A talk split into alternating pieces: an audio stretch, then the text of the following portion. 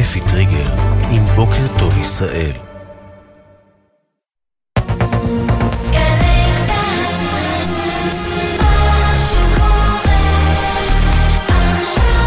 גלי צה"ל, שש בבוקר. בוקר טוב ישראל עם אפי טריגר.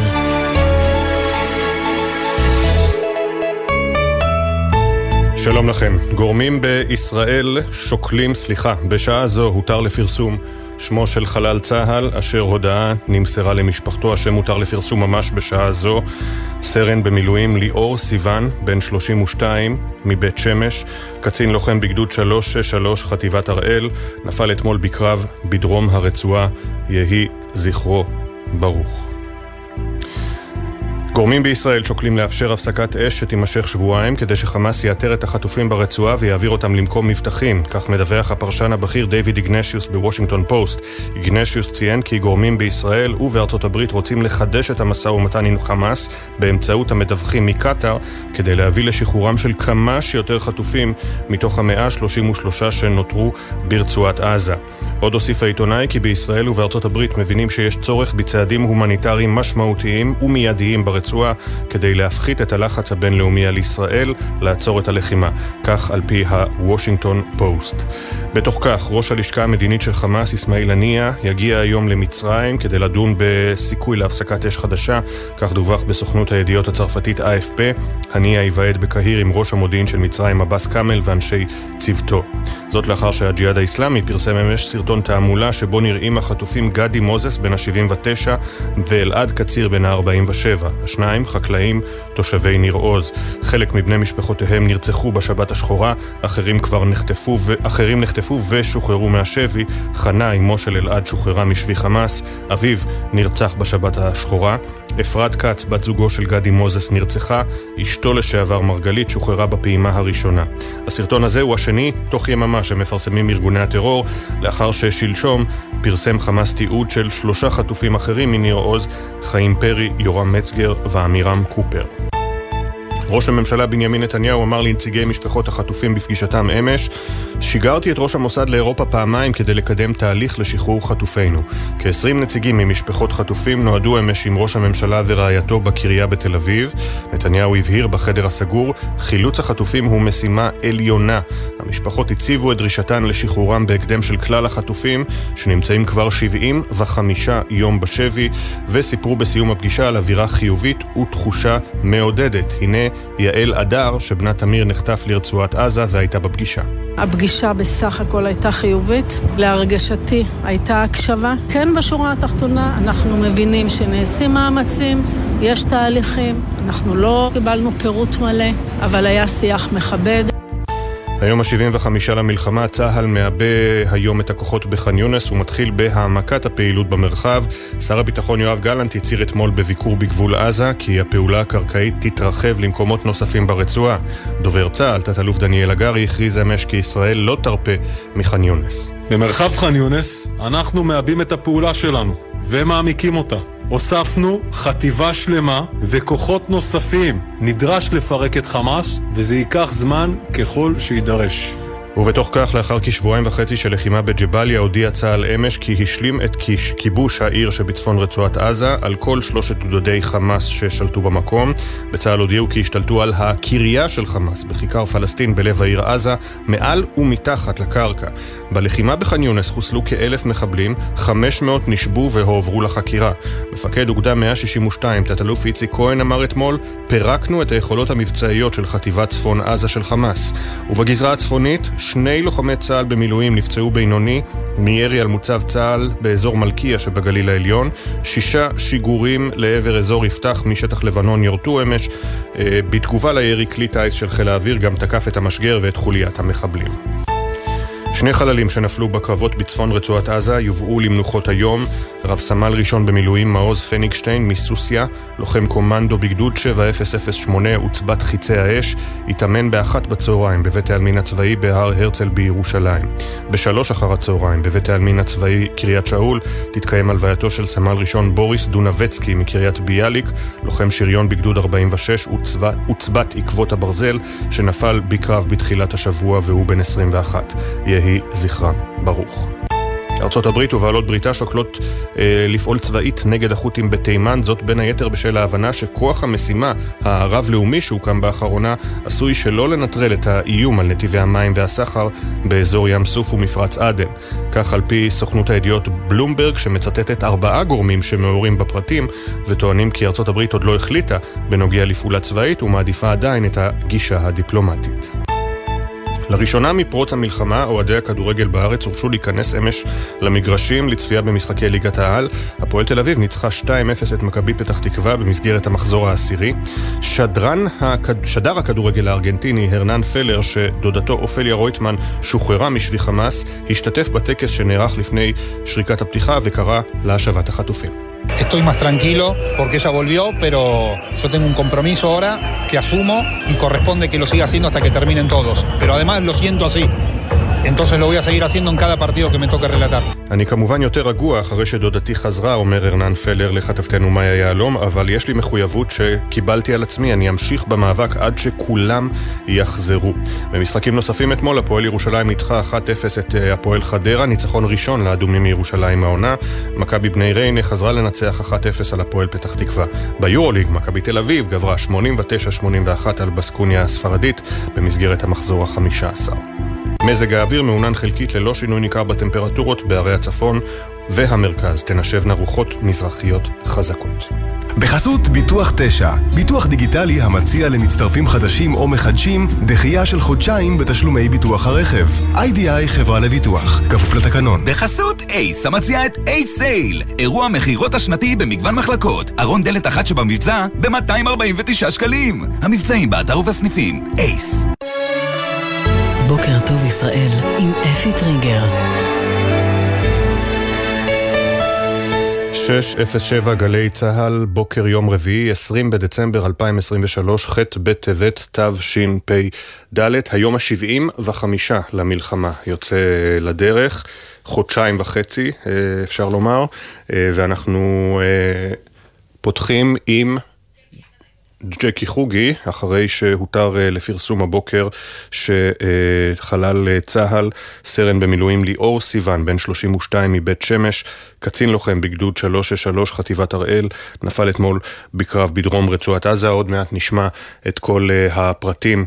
על, על המשך הלחימה ועל נפילתו של סרן במילואים סיוון יהי זכרו ברוך. בינתיים אמש עוד סרטון של חטופים ישראלים, הפעם גדי מוזס ואלעד קציר מניר עוז, הפעם זה הג'יהאד האיסלאמי שמפרסם את הסרטון, כשבמקביל נראה שאכן יש מגעים רציניים לעוד עסקת חטופים. ראש הלשכה המדינית של חמאס, אסמאעיל הנייה, ייפגש היום בקהיר עם ראש המודיעין של מצרים. ג'קי חוגי, פרשננו לעניינים ערביים, שלום. נכון אפי, ראש הלשכה המדינית של חמאס אסמאעיל הנייה נקרא לקהיר היום, הוא יושב עם ראש המודיעין המצרי ואנשיו, והמארחים שלו ינסו לגרום לחמאס להתפשר קצת מול ישראל. יש הצעה קטרית להפסקת אש שכוללת מספר ימים וכן הגדרה של מניין החטופים שישוחרר כל יום ומספר הפלסטינים שיצאו לחופשי מהכלא. המספרים האלה עדיין במחלוקת, ישראל היא הצד הקשוח הפעם, המצרים ינסו לחלץ מהניע גמישות שתאפשר להתקדם. על הרקע הזה מגיע הסרטון של הג'יהאד האיסלאמי, נראים בו בפעם הראשונה שני חטופים מקיבוץ ניר עוז, גד מוזס ואלעד קציר. זה מגיע יממה אחרי סרטון קודם עם שלושה חטופים בני הקיבוץ, שאותו שחרר חמאס. אותם חטופים, כולם אומרים, גם שלשום וגם אתמול, שחררו אותנו מהר, פן נהרג בהפצצות הישראליות. המטרה של הפלגים בסרטים האלה, ללחוץ על ישראל להתגמש, מה שיאפשר את שחרורם, ולעשות את זה כמה שיותר מהר, אפי. תודה, ג'קי. וכאמור, המשפחות של שני החטופים שצולמו בסרטון התעמולה שפרסם ג'יהאד, הג'יהאד האסלאמי אמש, אלעד קציר וגדי מוזס, כמובן קיבלו עוד חיים מהם, אבל גם התקשו לראות כיצד הם נראים אחרי חודשיים וחצי בשבי. גל ג'רסי, שלום. שלום אפי, שני תושבי ניר עוז, אלעד קציר וגדי מוזס הופיעו אמש בסרטון התעמולה של הג'יהאד האיסלאמי. אלעד בן 47, חקלאי ודוד מסור לשישה אחיינים. חנה קציר, אמו, נחטפה גם היא בשבעה באוקטובר. היא שוחררה כחלק מהעסקה לשחרור חטופים. אביו של אלעד, אברהם קציר, נרצח בשבת השחורה. גדי מוזס, בן 80, אבא וסבא מסור, אגרונום וחקלאי שעוסק בהדרכה חקלאית. אשתו לשעבר של גדי, מרגלית מוזס, שוחררה בפעימה הראשונה של העסקה לשחרור חטופים. בת זוגו של גדי, אפרת כץ, נרצחה. אמש אפי התקיימה פגישה של ראש הממשלה עם כ-20 מבני משפחות החטופים, פגישה שרבים מהנוכחים בה יצאו מעודדים, לאחר שראש הממשלה הבטיח בחדר החזרת החטופים עם מטרה עליונה. הסיבה לכך שהפגישה הייתה מוצלחת היא אולי ההרכב המצומצם שאפשר לכל אחד מהנוכחים בחדר לקבל תשובות לשאלותיו, או לפחות לחלק מהן. המשפחות שלא הוזמנו נותרו מאוכזבות ומקוות שראש הממשלה נתניהו יעמוד בהבטחתו להמשיך ולקיים פגישות במתכונת הזאת. תודה, גל. אז כאמור, הבוקר הותר לפרסום שמו של קצין צה"ל במילואים שנפל אתמול בקרבות אה, בעזה. דורון קדוש כתבנו לענייני צבא וביטחון, שלום לך. שלום אפי, כן, אז הבוקר הותר לפרסום שמו של סרן במילואים ליאור סיוון, בן 32 מבית שמש, קצין לוחם בגדוד 363 בחטיבת המילואים הראל, חטיבה 10, הוא נפל אתמול בקרב בדרום רצועת עזה. ולמעשה אפי, אה, הקרבות נמשכים ברצועה כשאתמול בערב צה"ל מודיע על כיבוש ג'באליה, אחת השכונות המרכזיות, העיקריות והחזקות של חמאס בצפון הרצועה. שלושה גדודי חמאס היו בג'באליה. ולפי מה שאומרים בצה"ל, כולם פורקו. אה, עוד אה, מודיעים בצה"ל שהם השלימו את ההשתלטות על השכונה הזו, ובין היתר גם על הקריה של חמאס, שנמצאת בכיכר פלסטין, מעל הקרקע ומתחת לקרקע, ועל מפקדת צפון הרצועה של חמאס. נגיד אפי שבמהלך כיבוש ג'באליה, צה"ל חיסל יותר מאלף מחבלים, וכ-500 מחבלים נלקחו בשבי, כעת הכוחות ימשיכו לעבר היעדים הבאים, כשלאט לאט אפשר אה, להגיד שמתקרבים למצב של כיבוש מלא של צפון הרצועה. תודה דורון. 6 ו-12 דקות, אנחנו עם כותרות העיתונים, ניקח את הכותרת הבלעדית מכל אה, עיתון, אה, בלעדית או המעניינת ביותר, במעריב, בן כספית פרסם כבר אמש ברשת באתר מעריב וואלה, ועכשיו זה גם בכותרת הראשית. הפרטים החדשים, מוחמד דף הולך וידיו מתפקדות. האם זו עוד קונספציה שכשלה? שואל בן כספית. צה"ל איתר שני סרטונים שבהם מתועד מפקד הזרוע הצבאית של חמאס מוחמד דף, כשהוא במצב פיזי גופני הרבה יותר טוב מכפי שהוערך. בתיעוד נראה דף כשהוא הולך על רגליו בצלייה קלה, זאת לאחר שנטען כי נפגע קשה בניסיונות הרבים לחסלו. כך אה, במעריב. בידיעות אחרונות, בלעדי, יוסי יהושע וראובן וייס, המבצע לחילוץ בנו של המח"ט ממחנה רעים. כשהחלה מתקפת חמאס, אלוף משנה אסף חממי, זיכרונו לברכה, היה הראשון לצאת להילחם. בנו, שבא לבלות איתו את החג, נותר בחמ"ל. אלוף משנה טל אשור, שתפס פיקוד כשהמח"ט נהרג, הרגיע את הילד בן השש. כשפנה אל רב סמל מתקדם במילואים רז בוקובזה, הוא לא היסס לרגע ופעל להרחיקו מאזור הקרבות. בדרך, אלון שאל אותי, ראית את אבא? מספר בוקובזה, שדהר באותו בוקר במכוניתו הפרטית לבסיס תחת אש. אמרתי לו שאבא נלחם ושאנחנו בדרך לאימא. או כפי שזה נשמע בקשר, פשוט מצמרר, איבדנו קשר עם חממי, המשימה להחזיר את אלון הביתה, אלון בן השש. אה, הפרטים המלאים בעמודים 4 אה, ו-5 בידיעות אחרונות, יש שם גם תמונה של אלון חממי, זיכרונו לברכה, עם רב סמל מתקדם במילואים בוקובזה, שחילץ את אה, אלון הילד בחזרה לאימו כדי שלא יישאר בבסיס. וכמובן אלון חממי הוא חלל צה"ל שגופתו מוחזקת בידי חמאס. בישראל אה, היום התמרון הקרקעי התרחב, זו הכותרת הראשית, אה, אבל אה, מה שמעניין יותר זה ידיעה של מיטל יסעור בית אור. חדש בישראל, זיהוי מצוקות רגשיות דרך אס.אם.אס. תחילה יישלחו המסרונים למפוני העוטף והדרום. קופת חולים כללית שהחלה ביוזמה הזו אומרת המלחמה מחייבת זאת. לראשונה בישראל כללית תאבחן באופן יזום את מצבם הנפשי של מבוטחיה. הלקוחות יקבלו מסרון עם קישור לשאלון שנועד לזהות מצוקות רגשיות. במידת הצורך הם יופנו למענים שמציעה הקופה בתחום. אה, ראש חטיבת החדשנות בכללית, פרופסור רן בליצר, זוכרים אותו מהקורונה, אומר על היוזמה הזו, אתגרי המלחמה מחייבים את זה.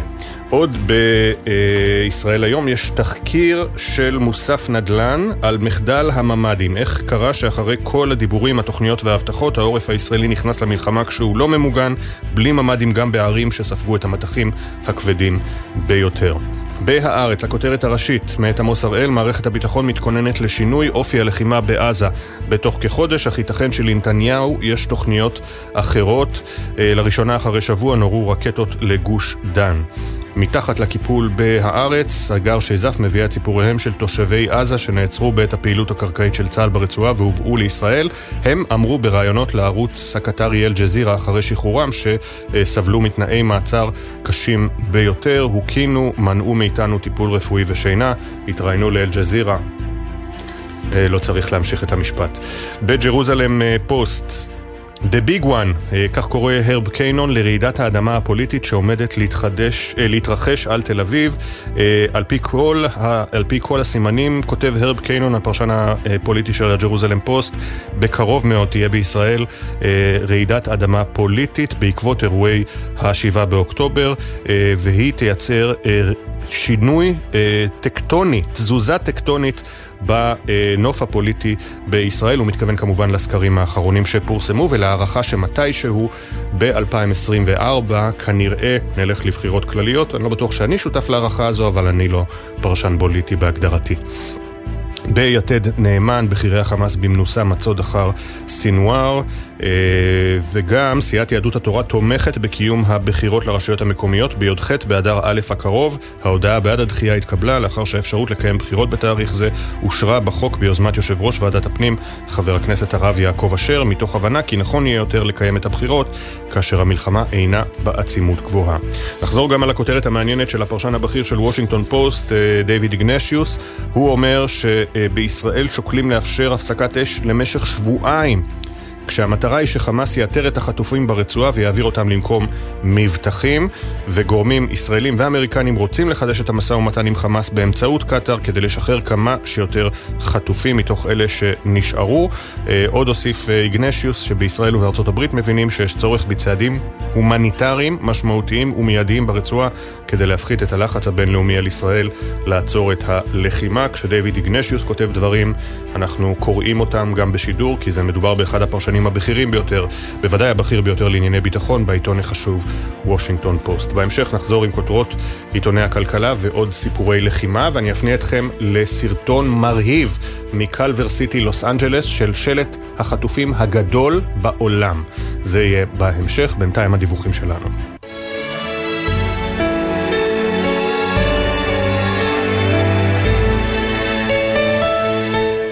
ממשלת ישראל נכשלה בטיפול בעורף בשבועות הראשונים למלחמה וללא הצדקה, כך קובע מבקר המדינה מתניהו אנגלמן בדוח מיוחד שבחן את התנהלות הממשלה ב-43 הימים הראשונים למלחמה. כשהמוני תושבים פונו מבתיהם והמדינה עוד לא יישמה תוכנית סיוע כלכלי לציבור, מאות אלפים, אלפים הפכו לאוכלוסייה נזקקת.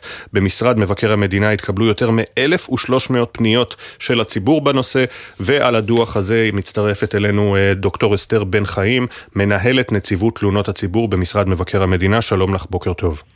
שלום, בוקר טוב אפי לך ולכל המאזינים. יאמר המאזין אה, הסביר או הצופה הסביר שראה כבר את הדיווחים על כך אתמול, שידענו את זה, ידענו שהמדינה כשלה בשבועות הראשונים של המלחמה, ובכל זאת בואי נסביר מדוע חשובה, איך אומרים, הסטמפה הזו של מבקר המדינה. בהחלט, אז קודם כל אני אומר שהדוח הזה למעשה משקף את מה שלציבור חש אלו המצוקות שלו, איפה היו הפערים אה, ואיפה עלו הכשלים. זאת אומרת, אנחנו שומעים על דברים אה, באמת אה, יותר כלליים, אבל דרך התלונות, דרך המקרים הפרטניים של אנשים שפנו, אפשר לראות בדיוק הלכה למעשה את הבעייתיות שהייתה מהתחלת הלחימה, בכך שבאמת, כמו שקובע מבקר המדינה או נציב תלונות הציבור, למעשה התושבים, האנשים, הציבור, מצא את עצמו למעשה בלי כתובת. אה, ואנחנו ראינו דרך הפניות אלינו, ואגב אני חייבת לומר שגם אנחנו בעצמנו, אה, כשהקמנו את הקו החם, אה, לא היה מידע.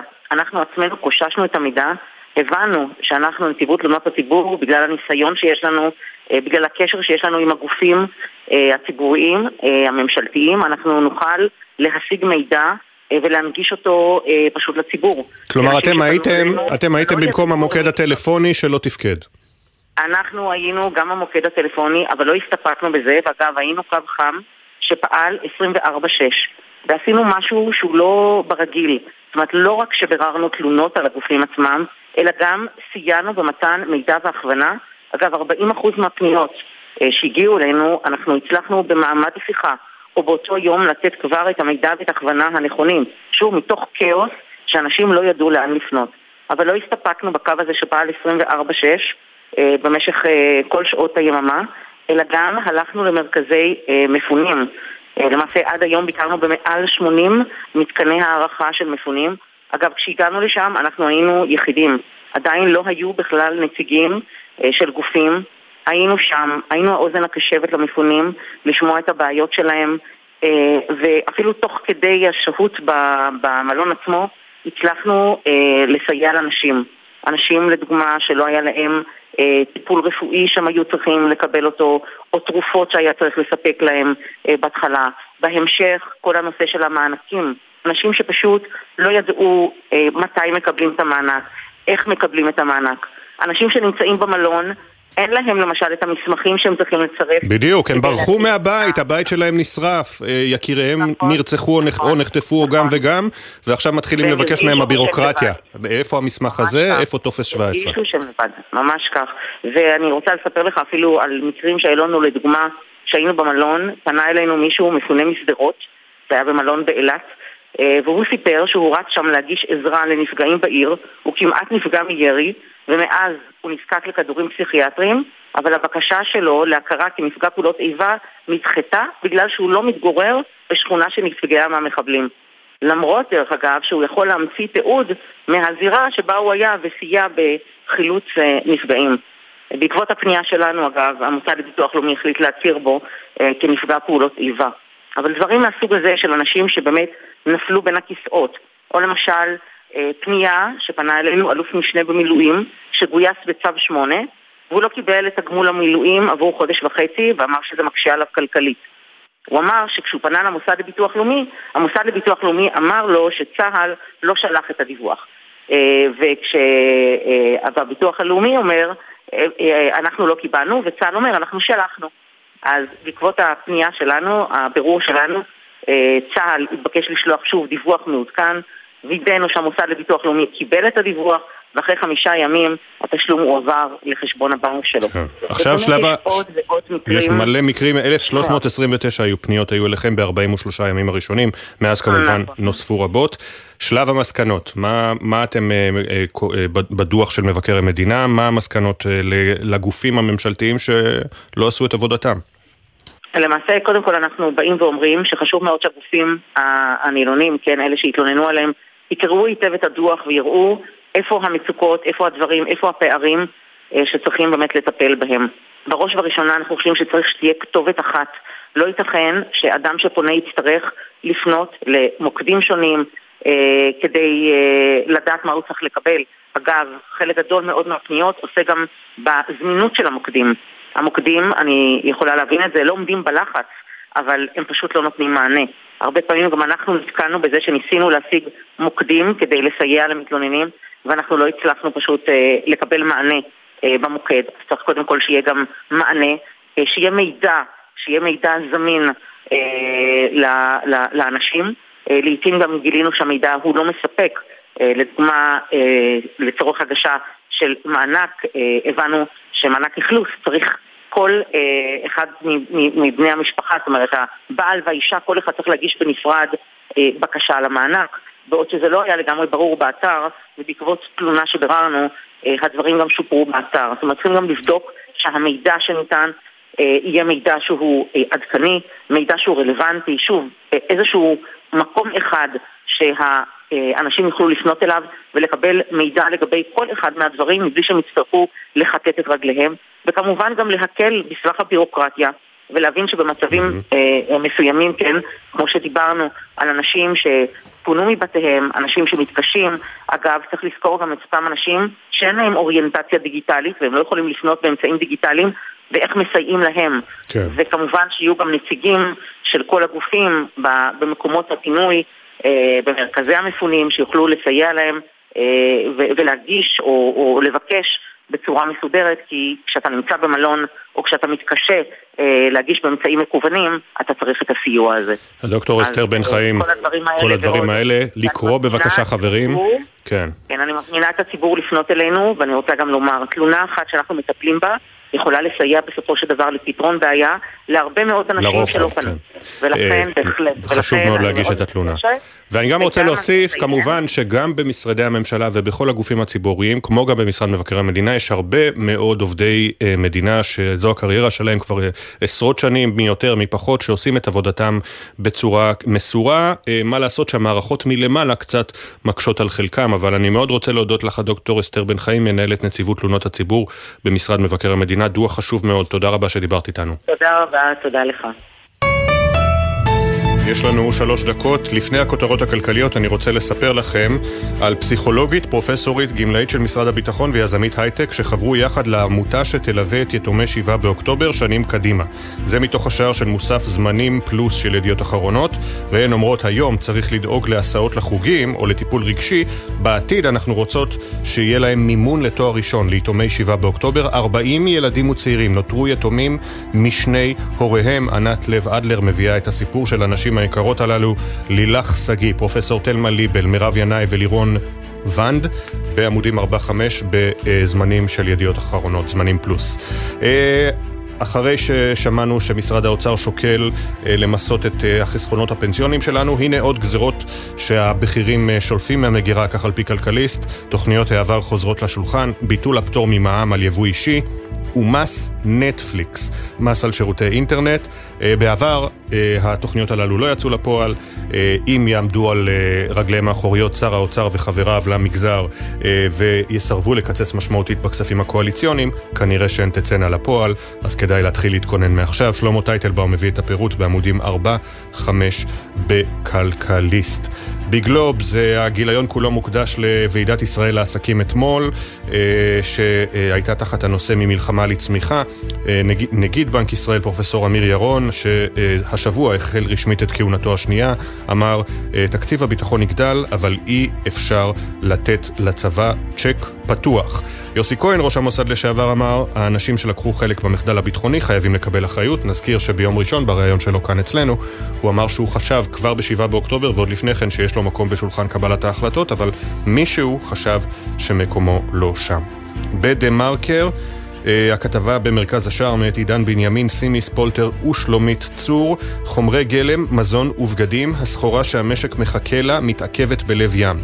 השיבושים בהובלה הימית מתפשטים, ויבואנים וקמעונאים מספרים על עיכובים בהגעת מכולות וחשש ממחסור, וחשש ממחסור.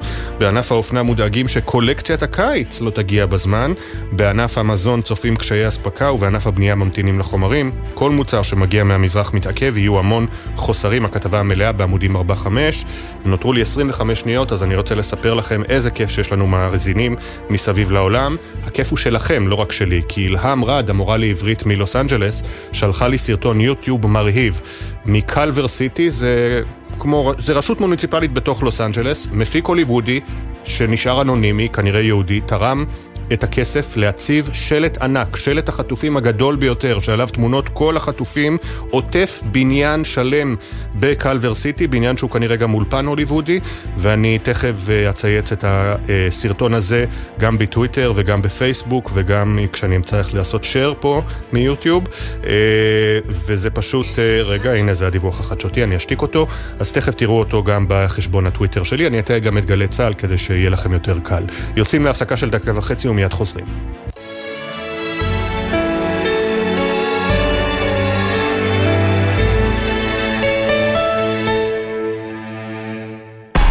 אתם מאזינים לגלי צה"ל.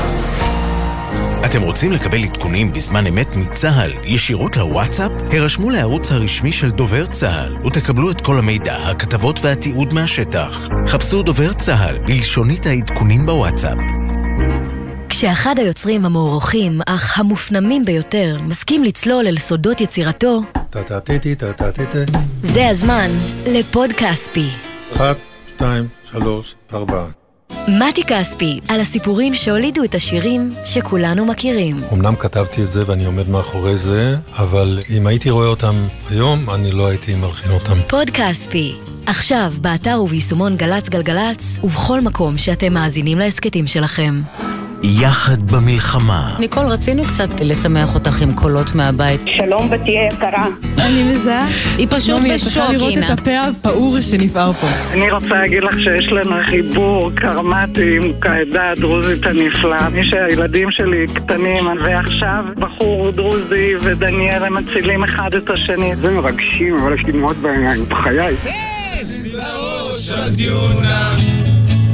תן למוזות קצת לראות. גלי צה"ל, פה איתכם, בכל מקום, בכל זמן. אז תן את הכבוד לצה"ל. עכשיו בגלי צה"ל, אפי טריגר, עם בוקר טוב ישראל. שש ושלושים ועוד חצי דקה הכותרות.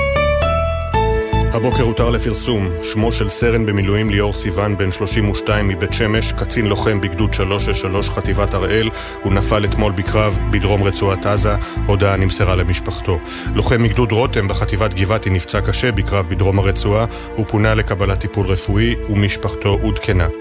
היום יובאו למנוחות שני חללים שנפלו בקרבות בצפון רצועת עזה בתחילת השבוע, רב סמל ראשון במילואים מעוז פניקשטיין מסוסיא, התאמן באחת בצהריים בבית העלמין הצבאי הצבאי בהר הרצל בירושלים, ושעתיים לאחר מכן בבית העלמין הצבאי בקריית שאול, קריית שאול בתל אביב, תתקיים הלווייתו של סמל ראשון בוריס דונבצקי מקריית ביאליק. יהי זכרם ברוך. גורמים בישראל שוקלים לאפשר הפסקת אש למשך כשבועיים כדי שחמאס יאתר את החטופים ברצועת עזה ויעביר אותם למקום מבטחים, כך מדווח הפרשן הבכיר דיוויד איגנשיוס בוושינגטון פוסט. איגנשיוס ציין שגורמים בישראל ובארצות הברית רוצים לחדש את המשא ומתן עם חמאס באמצעות המתווך הקטרי כדי להביא לשחרורם של כמה שיותר חטופים מתוך המאה ה-33 שנותרו ברצועה. על פי הדיווח, בישראל ובארצות הברית גם מבינים שיש צורך בצעדים הומניטריים משמעותיים ומיידיים ברצועה כדי להפחית את הלחץ הבינלאומי על ישראל לעצור את הלחימה. ראש הלשכה המדינית של חמאס, אסמאעיל הנייה, יגיע היום לקהיר לפגישה עם uh, ראש המודיעין של מצרים, עבאס כאמל, כך מדווחת סוכנות הידיעות הצרפתית AFP. אמש פרסם הג'יהאד האיסלאמי סרטון שבו נראים החטופים גדי מוזס בן ה-79 ואלעד קציר בן ה-47, חקלאים שנחטפו בשבת השחורה מניר עוז. כ-20 נציגים ממשפחות חטופים נועדו אמש עם ראש הממשלה ורעייתו בקריה בתל אביב. נתניהו הבהיר בחדר הסגור, חילוץ החטופים הוא משימה עליונה. בני המשפחות אה, סיפרו בסיום הפגישה על אווירה חיובית ותחושה מעודדת, כפי שאומרת יעל אדר, שבנה תמיר נחטף לרצועה. הפגישה בסך הכל הייתה חיובית, להרגשתי הייתה הקשבה. כן, בשורה התחתונה אנחנו מבינים שנעשים מאמצים, יש תהליכים, אנחנו לא קיבלנו פירוט מלא, אבל היה שיח מכבד. עדכון תנועה אחד לנהגים מאולפן גלגלצ בשעה זו, כביש 6 דרום העמוס ממחלף ניצני עוז עד אייל בגלל תאונת דרכים, ומזג האוויר מעונן חלקית ללא שינוי ניכר בטמפרטורות, בערי הצפון והמרכז תנשבנה רוחות מזרחיות חזקות. 633. בפלישת המחבלים ב-7 באוקטובר יותר מ-60 חיילים נפלו במתקפה על מוצב נחל עוז. חמ"ל התצפיתניות במוצב נשרף עד היסוד, והמשפחות שניסו באותו בוקר ליצור קשר, שהתברר כאחרון עם בנותיהן, חוקרות עד היום מה בדיוק קרה ואיך הבסיס אה, הפך למלכודת מוות עבורן ללא הגנה מספקת. אתמול הגיעו ההורים לסיור ראשון במוצב שהיה בית עבור הבנות, סיור ראשון מאורגן עם אה, צה"ל, המקום שבו הן נפלו, שהיה הבית השני שלהן. ענת גלסי, אמה של ים, זיכרונה לברכה, שנפלה במוצב ב-7 באוקטובר. שלום ענת. שלום, בוקר טוב. בוקר טוב. אנחנו כמובן משתתפים בצערכם, 75 יום אחרי. אה, יש קרן אור, תגידי? אה, לא, האמת שאנחנו די בחושך. Hmm. מאז השביעי לאוקטובר, אנחנו עדיין חיים את השביעי לאוקטובר. כל יום שעובר זה עוד יום שאפשר לעשות על אבי, אבל תחושות ממש אה, קשות והרבה געגוע. היססת לפני שהחלטת להשתתף בסיור אתמול?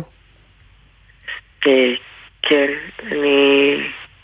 כן, לאורך הדרך יש כל מיני אבני דרך שהם מאוד קשים עבורנו, עבורי מאוד. כן, מאוד היססתי, אבל הבנתי שאם אני לא עושה את זה, יש סיכוי שאני אצטער.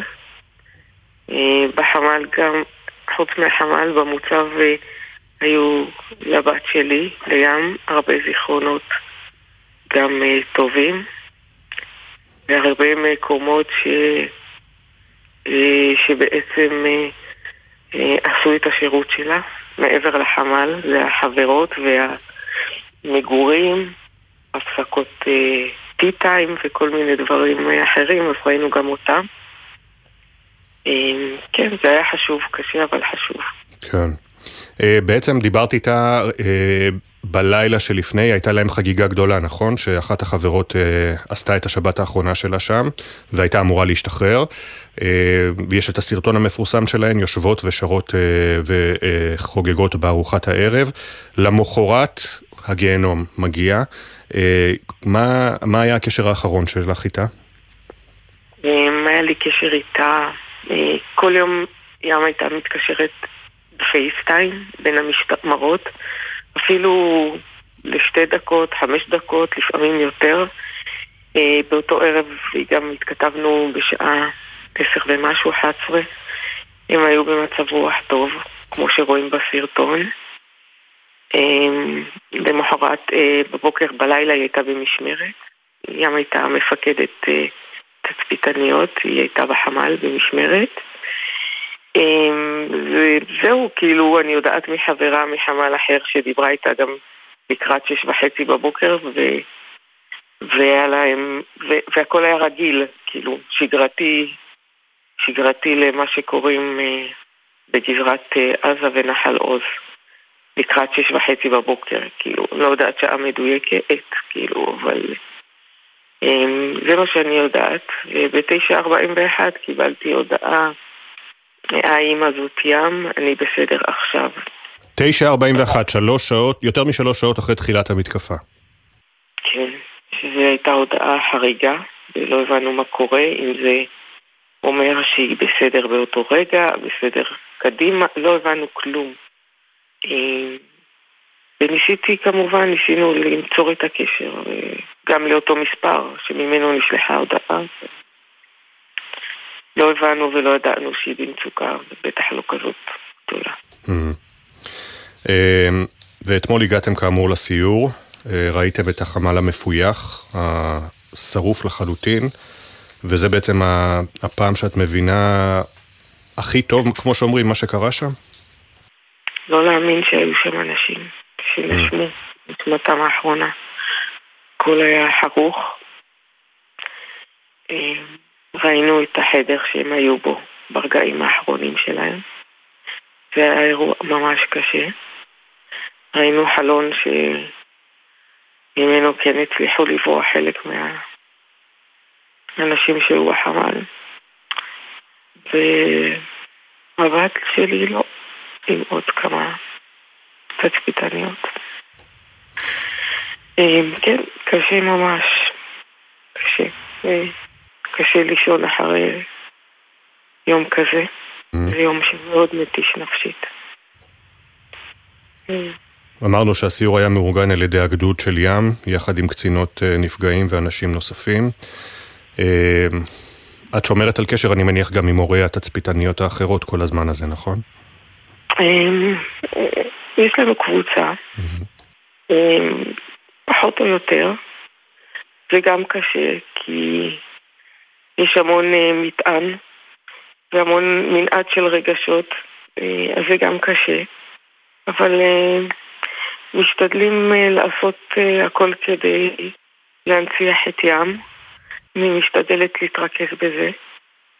וכן הייתי רוצה להבין עד הסוף מה קרה. ים לא תחזור, אבל ממה שראינו אתמול זה ברור שדברים לא עבדו וזה היה קרוב גם יכול להיגמר אחרת.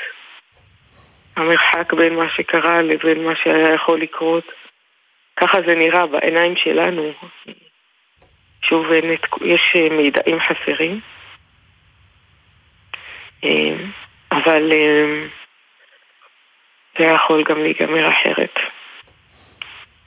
וזה התסכול אולי הגדול ביותר לצד באמת חוסר האונים, כשרואים דבר כזה. כן, ממש. ממש. לחזור אחורה בזמן שהסיפור הזה ייגמר אחרת. אבל זה כנראה כבר לא יקרה. יכול להיות שעם הזמן יהיו עוד תחקירים ונקבל עוד תשובות. משתדלת לעסוק בלהנציח את ים. זה כרגע מה שנשאר לי. ענת גלס, אימה של ים, זיכרונה לברכה, שנפלה בשבעה באוקטובר. חיבוק מאיתנו, אני מאוד מקווה גם שתמצאי עוד דברים אחרים אחרי שאמרת שזה מה שנשאר לך, ושתמשיכי להנציח את ים, ושבכל זאת תגיע קרן אור באפלה מתישהו. תודה רבה שדיברת איתנו. תודה. תודה. שש וארבעים. צלילי המוסיקה האלקטרונית בפסטיבל נובה הפכו לפסקול זוועות ב-7 באוקטובר. הביטים והמקצבים שמעוררים אצל עם שלם זיכרונות איומים קיבלו אמש פנים חדשות בכיכר החטופים. אומנים ממוסיקת חיי הלילה חברו למשפחתו של יונתן סמרנו שנרצח בשבי, למיצג הקורא להשבת חטופי המסיבה. כתבת המוזיקה גיא רימון הייתה שם.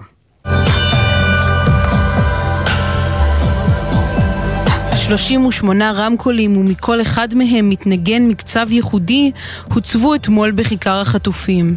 לצידם תלויות תמונות ועליהן פניהם של 38 החטופים ממסיבת הנובה.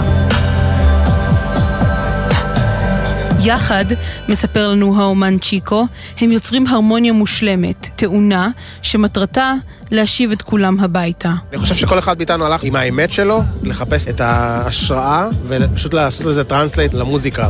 וזה מה שיצא, כשאתה שומע את הכל מחובר ביחד, אז אתה מבין את ההרמוניה שזה נוצר, מבלי שבכלל תיאמנו. את סצנת הטראנס והמוזיקה האלקטרונית בדרך כלל היה אפשר למצוא במסיבות ובפסטיבלים.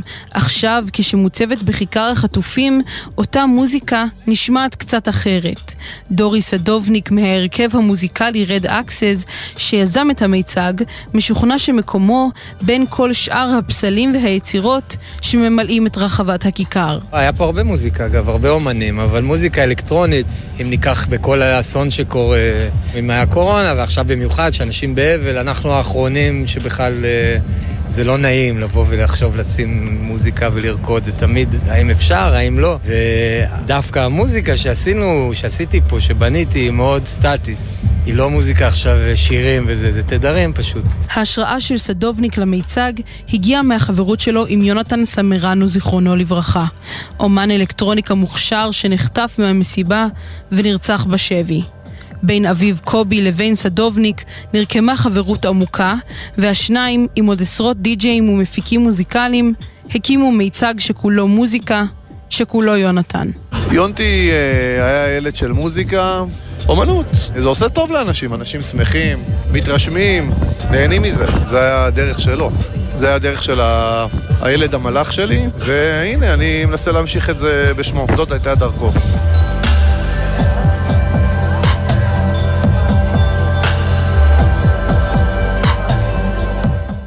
ועכשיו 6.43, אנחנו ממשיכים במיזם שלנו מאחורי השמות. מדי בוקר אנחנו מספרים כאן משהו קצר על כל נרצח ונופל, אנקדוטות שאת חלקן בני משפחה וחברים שלחו לנו, נעשה זאת על כל אחת ואחד מאחורי השמות.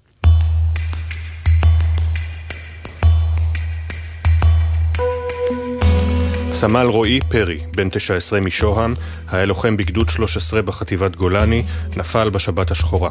בילדותו החליף רועי תחומי עניין בקצב מסחרר. מניגון על תופים, חליל וסקסופון, דרך שחייה, טניס, קראטה וכדורגל, ועד צופים וכושר קרבי. הוא היה מומחה בבחירת נתח הבשר לביס המושלם. רב סמל רום הכט, בן 20 מגבעתיים, היה לוחם ביחידת 669, נפל בקרבות בצפון הרצועה. כשמדובר ברום, גם הבלתי אפשרי היה אפשרי. הוא התאושש מתאונת דרכים קשה, והתעקש להתגייס לשירות קרבי, ואת החופשה אחרי סיום המסלול המפרך, בחר לבלות בטיפוס אל פסגת האולימפוס ביוון. סרן ליאל חיו, בן 22 משוהם, היה מפקד מחלקה בגדוד 51 בחטיבת גולני, נפל בקרבות בצפון הרצועה. ליאל כתב כל תואר הצטיינות אפשרי בשירות הצבאי, בעיקר בזכות הנחישות שלו, זו שגרמה לו לחפש בכל הבסיס מברגה רק כדי להרכיב מחדש ארגז שלא נסגר עד הסוף. עדן זכריה, בת 28, נרצחה בשבי חמאס לאחר שנחטפה מהמסיבה ברעים. גופתה הושבה ארצה בשבוע שעבר. שני כלבי הציד של עדן, טד וקאי, היו כל עולמה. ובשיחותיה עם אביה בבוקר השבת השחורה, היא הספיקה לבקש ממנו שישמור עליהם. סמל ראשון יוגב אהרון, בן 20 מפרדס חנה, היה לוחם בגדוד 51 בחטיבת גולני, נפל בשבת השחורה. יוגב, שחלם לעבוד במשרד הביטחון, אהב יותר מכל לטייל עם האופנוע בשטח. הוא אמנם מתנשא לגובה מטר ותשעים, אבל אחיו אדיר מספר שהנשמה שלו הייתה הכי עדינה שיש. מיכאל יואב, בן 46, נרצח במסיבה ברעים. דלתו של מיכאל תמיד הייתה פתוחה לכל אדם, ומי שבחר להיכנס, זכה ליהנות ממטעמים מעשי ידיו, וגם מחוש ההומור שלו. הוא האמין יותר מכל במשפט, אהבת חינם זה בחינם. סרן דקל סוויסה, בן 23 מבר גיורא, היה מפקד מחלקה בגדוד 13 בחטיבת גולני, נפל בשבת השחורה. עבור דקל, קפה לא היה עוד משקה, אלא טקס של ממש. הוא חיפש בכל חנות אחר הסוג הכי מיוחד, ובכל מאורע, בין אם שגרתי או מיוחד, לא ויתר על הפק"ל האישי שלו. לזכרו, נוצר ליקר קפה, בטעמים שדקל כל כך אהב. השמות, הפנים. הסיפורים המלאים יעלו בהמשך לעמוד האינסטגרם והפייסבוק של גלי צה"ל. אנחנו מזכירים שבני משפחה וחברים מוזמנים לשלוח לנו סיפורים ותמונות, לכתוב את המייל זיכרון שטרודל glz.co.il, זיכרון עם K. תודה לתמר שונמי ושירה שפי שהביאו את הסיפורים לשידור.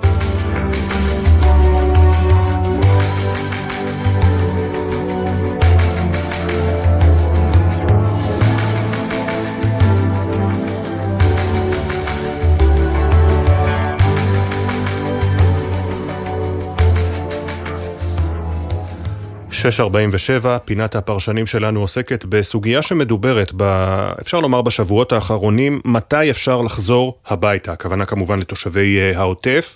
Uh, יושב ראש המחנה הממלכתי, השר בני גנץ, אמר בפגישה עם ראשי רשויות ותושבים, בזמן שנרדוף את המחבלים במנהרות, התושבים יחזרו לנגב המערבי תחת הגנה רחבה. מצד אחר, uh, גורמים אחרים עדכנו את התושבים שיהיה דילול של הכוחות, למשל בקיבוץ מפלסים, במקום אה, גדוד תהיה פלוגה אחת, אה, אני מקווה שאני אה, מדייק בהגדרות הללו, כך שהתושבים נותרים מבולבלים, וגם השאלה היא באמת, כל עוד חמאס לא הוכרע באופן מלא, איך לוקחים את האחריות הכבדה הזו של להחזיר תושבים לאזור. אנחנו מדברים הבוקר על העוטף, עוטף ישראל, איתנו יפעת בן שושן, תושבת נתיב העשרה, שלום לך יפעת. בוקר טוב. הרבנו לדבר לפני 7 באוקטובר וגם uh, אחריו. Uh, והאלוף במילואים גרשון הכהן, לשעבר מפקד הגיס המטכ"לי, שלום לך, בוקר טוב. שלום, בוקר טוב. Uh, אלוף במילואים הכהן, אפשר לחזור הביתה? התשובה היא כן חלקית. המאמץ לחזור הביתה הוא חלק ממאמץ המלחמה. וצריכים להיות הם מאוד אה, הם מתונים באופן שבו מדברים על אה, לחזור הביתה, זה אומר לא לתבוע לחזור הביתה, אלא לומר אפשר להתחיל לחזור הביתה, לא כולם בבת אחת, ובין היתר, אם מתנים את הכל באיזושהי חתימה של אה, מפקד צבאי שיגיד מעכשיו אין חמאס, הכל בטוח, אפשר לחזור, זה לא יהיה. ולכן מי שמחזיר את האנשים הביתה זה קודם כל האנשים עצמם עם תודעה חלוצית שאומרת שבית לא עוזבים, בטח לא בארץ ישראל, אבל יחד עם זה צריך לזכור, גם במאורות בעבר, תל חי 1920 ננטשה, היא הנקודה שמסמנת את זה שלא נוטשים נקודות, אבל היא ננטשה. בן גוריון במאורות 36, 39, מתגאה בזה שהיא לא ננטשה אף נקודה. אה, אבל תמיד היו אה, דילמות בעניין, והתשובה שלי אומרת, בספר יש תמיד אה, איומים ביטחוניים, ולכן בספר חיים חלוצים, והמדינה צריכה גם לדעת שהנטל שמוטל על חלוצים בספר מחייב את המדינה בטיפול מיוחד במה שקורה בספר. יפעת בן שושן, תושבת נתיב העשרה, עוסקת בתיירות ומדריכה קבוצות. אני מבין שאת חוזרת לעשות סיורים בעוטף. אני חוזרת לעשות משהו רגעי לחלוטין. אגב, לא, לא כדי להתפרנס, היום אני עושה את זה בהתנדבות, אבל זה ממש משהו אה, אה, חריג באמת ל... לחיילים שעובדים איתנו פה במלונות, קצת להכיר את העוטף אחרי שהם הכירו את האנשים מהעוטף. כמובן. בחודשיים האחרונים, כן. אה, את רואה את עצמך חוזרת הביתה בקרוב? אה, לצערי לא. אה, נתיב העשרה הוא אחד מהיישובים שלא מדברים כרגע על חזרה אליו.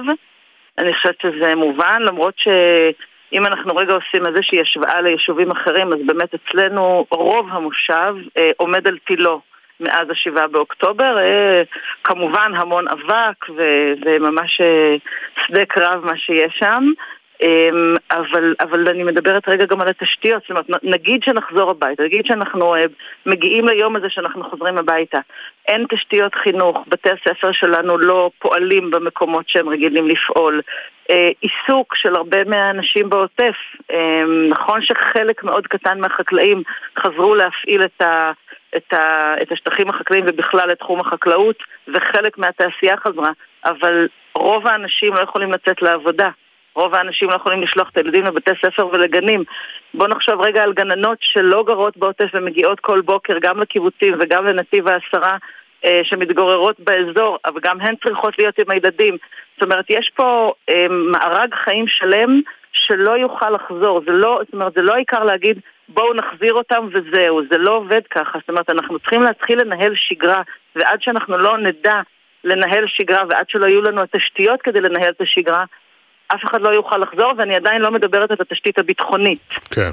את מדברת על תשתיות אזרחיות, וכמובן נזכיר יישובים כמו ניר עוז, בארי, ששם נחרבו כמעט, אה, נחרבו שכונות שלמות נגיד, ושם בכלל לא מדברים עוד על חזרה, אה, בטח לא במקומות ההרוסים.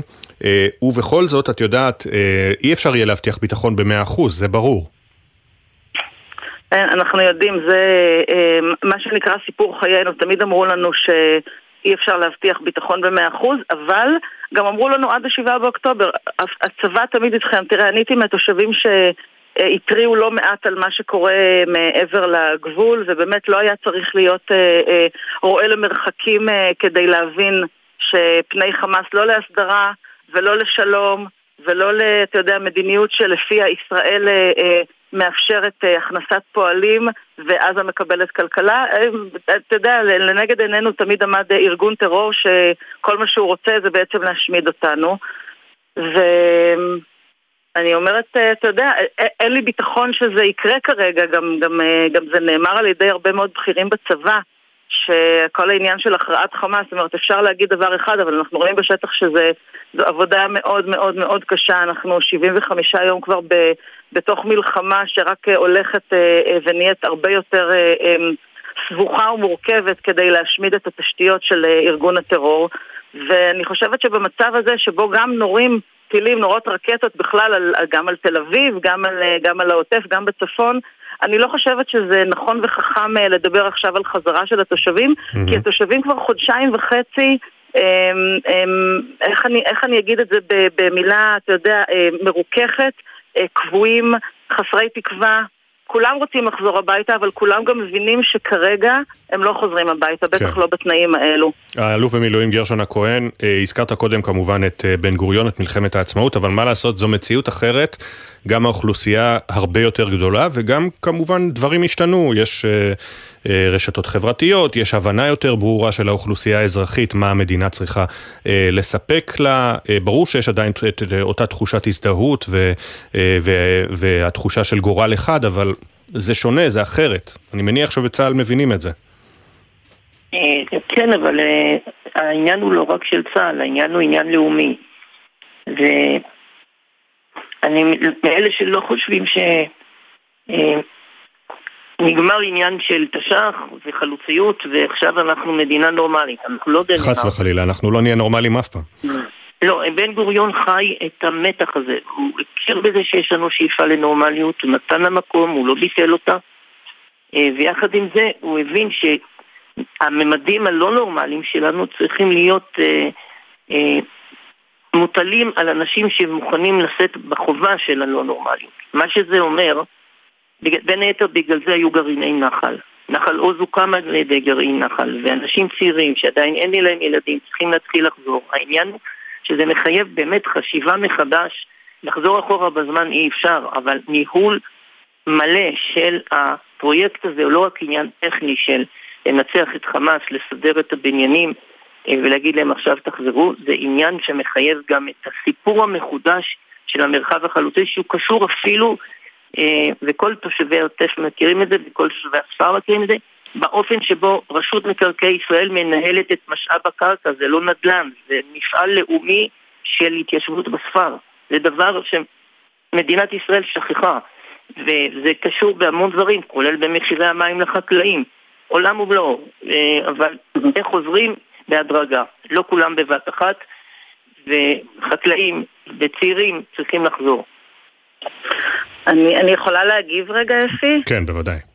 אז, אה, אז אני חושבת שבאמת אה, אי אפשר, אי אפשר אה, להאשים נגיד את תושבי העוטף בזה שאין פה חלוציות, אנחנו באמת, בוא נגיד לפחות ההתיישבות העובדת זה באמת אנשים ש... שעושים מה שנקרא ציונות על הגבול, ודיברתם על נחל עוז, אז נחל עוז היא באמת היאחדות הנחל הראשונה בישראל והיא סמל, אין, אין, אין עוררין על כך. אה, אבל לצערי אין לנו היום את אה, בן גוריון ואין לנו מישהו כמו בן גוריון שיבוא וככה באמת אה, ינהל את התודעה הזו גם, גם, בקרב, גם בקרב העם. ומצד שני, אני מסתכלת רגע על מה קורה לחקלאים, תכף לא יהיו לנו חקלאים, אני מדברת פחות על הקיבוצים, אולי יותר על המושבים, ובואו נלך ונדבר מה קרה בכלל בחקלאות בישראל מאז שרוב הידיים העובדות שלנו, התאילנדים, פשוט קמו ועזבו, ואנחנו רואים פה חקלאים בכל מדינת ישראל, ביתר שאת בעוטף, משוועים לעזרה, ומי שמגיע זה מתנדבים. ואי אפשר להמשיך ולבנות על מתנדבים. אז גם על זה צריך לתת את הדעת, שאם אנחנו רוצים להמשיך ולעשות חקלאות עד התלם האחרון, המדינה חייבת לתת מענה מיידי לכל מה שנקרא חקלאות אה, על הגבול ובכלל חקלאות במדינת ישראל. כן, יש הרבה מאוד אתגרים לפנינו. אה, האלוף במילואים גרשון הכהן, אה, משפט סיום. אה, כבוד גדול לכל מי שבאמת נמצא שם. צריכים לספר פה סיפור גדול שהוא גם לוקח מרכיבים של הסיפור הישן והופך אותם לחלק מהסיפור החדש, ואם אין בן גוריון, הנוער הנפלא שלנו אה, ידרוש שמישהו כזה ינסה להגיע לשיעור קומה החלוצי המנהיגותי של בן גוריון. תודה רבה לשניכם, האלוף במילואים גרשון הכהן, לשעבר מפקד הגיס המטכ"לי, יפעת בן שושן, תושבת נתיב העשרה, בין הדיבורים על חזרה קרובה ליישובים לבין uh, המעשה. אנחנו יוצאים להפסקה של פחות מדקה וחצי, ואחרי השעה השנייה של בוקר טוב ישראל, נדבר עם uh, רובי חן, שהיה בפגישה אמש עם ראש הממשלה, וגם עם בנו של גדי מוזס, שתועד בסרטון של uh, הג'יהאד האסלאמי. אתמול נשמע עוד פרטים חדשים על מצבו של מוחמד דף, ועוד ועוד, כבר חוזרים.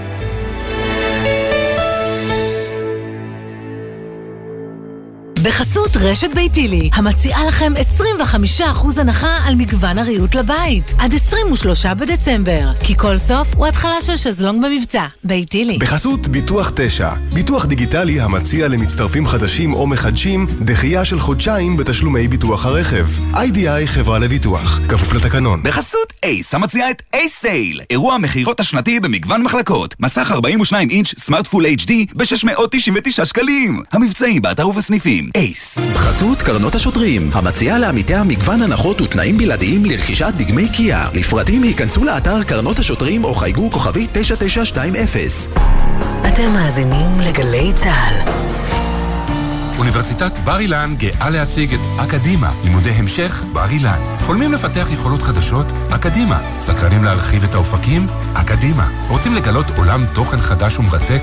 אקדימה בר אילן. כל לימודי ההמשך, הקורסים והתעודה באתר אחד. רוצים לצעוד קדימה? חפשו בגוגל אקדימה בר אילן. בחורף, כשהרעות לקויה, קשה לנהגים יותר מהרגיל להבחין ברכב שעצר בשול הדרך. לכן, לא עוצרים בשולי הדרך, אלא במקרה תקלה שאינה מאפשרת המשך נסיעה. הרלב"ד, יחד נגיע ליעד. שישי בערב, נרות השבת כבר דולקים, מפה לבנה פרוסה על השולחן, הסעודה מוכנה, אבל מאות כיסאות ברחבי הארץ נשארים רכים עד לשובם של החטופים הביתה. גלי צה"ל מקדישה שעה בכל ליל שבת לסיפורים האישיים של החטופים, השירים שהם אוהבים וההקלטות בקולם, כאילו היו פה איתנו. שישי, שמונה בערב, גלי צה"ל. עכשיו בגלי צה"ל, אפי טריגר, עם בוקר טוב ישראל.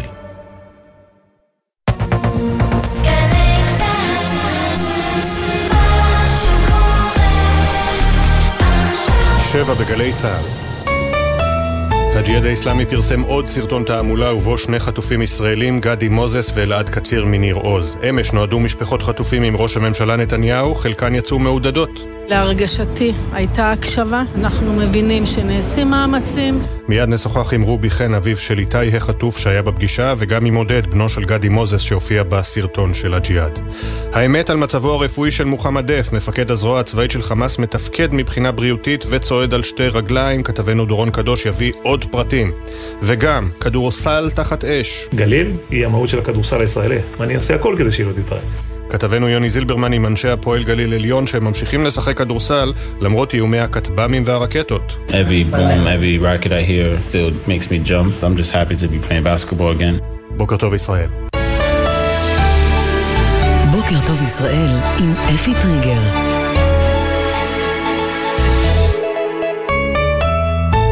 שלום לכם. הבוקר הותר לפרסום כי סרן במילואים ליאור סיוון, בן 32 מבית שמש, קצין לוחם בגדוד 363 חטיבת הראל, נפל אתמול בקרב בדרום הרצועה. הודעה נמסרה למשפחתו. לוחם בגדוד רותם, חטיבת גבעתי, נפצע קשה בקרב בדרום רצועת עזה, הוא פונה, הוא פונה לקבלת טיפול רפואי משפחתו עודכנה. בהמשך היום יובאו למנוחות שני חללים שנפלו בקרבות בצפון רצועת עזה השבוע. רב סמל ראשון במילואים, מעוז פניגשטיין מסוסיא, לוחם קומנדו בגדוד 7008 עוצבת חיצי האש, התאמן באחת בצהריים בבית העלמין הצבאי בהר הרצל בירושלים. שעתיים לאחר מכן, בבית העלמין הצבאי קריית שאול, תתקיים הלווייתו של סמל ראשון בוריס דונבצקי מקריית ביאליק, לוחם שריון בגדוד 46, שנפל בתחילת השבוע, והוא בן 21. יהי זכרם ברוך. גורמים בישראל שוקלים לאפשר הפסקת אש למשך כשבועיים כדי שחמאס יאתר את החטופים ברצועה ויעביר אותם למקום מבטחים. כך מדווח הפרשן האמריקני הבכיר דיוויד איגנשיוס בוושינגטון פוסט.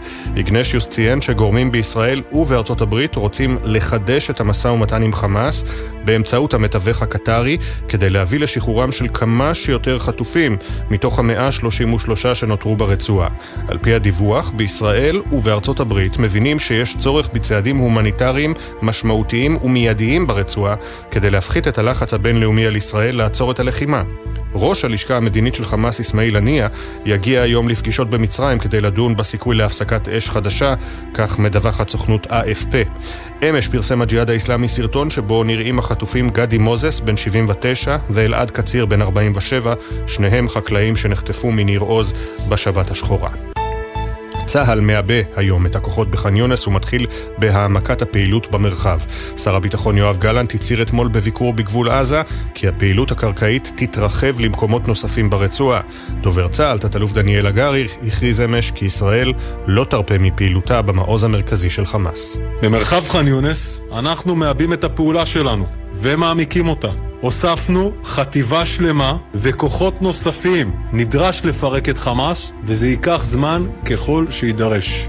לאחר כשבועיים וחצי של לחימה בג'באליה הודיע אתמול צה"ל כי השלים את כיבוש העיר שבצפון הרצועה ואת אה, מיגור שלושת גדודי חמאס ששלטו במקום.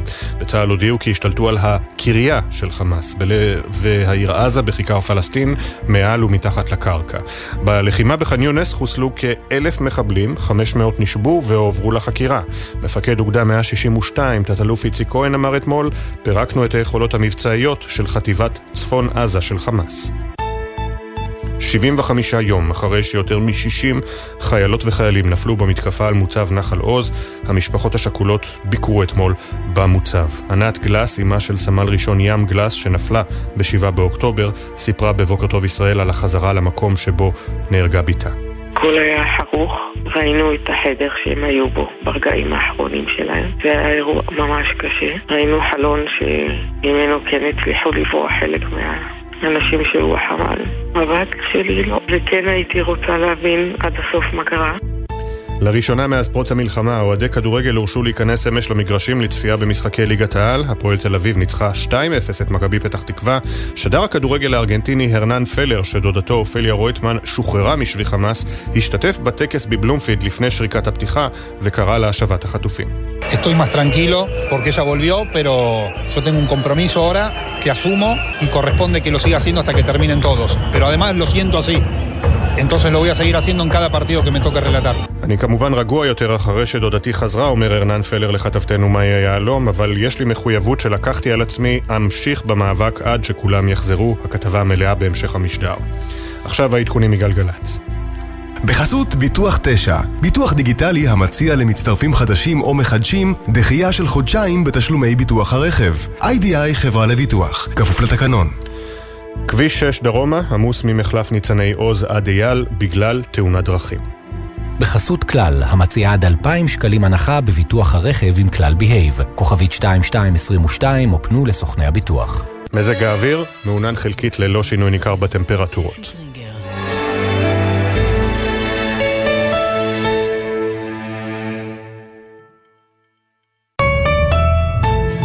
שבע אפס שש, בוקר טוב ישראל. הדיבורים על חזרה לעוטף עזה, עוטף ישראל, באים והולכים כשהמלחמה נמשכת, מתרחבת למקומות נוספים ברצועה. לחזור למקום שבו הכל התחיל באותה שבת, לאחות את השברים ולשוב לבית שחרב, שיושביו נשרפו או נרצחו או נחטפו. 75 יום, האם הם מספיקים כדי שהפצעים יגלידו? איך בכלל אפשר להגליד כשמדי יום נוסף פצע חדש, נפער עוד חור, עוד חלל? הפכנו למומחים בטרור, תעמולה, טרור פסיכולוגי.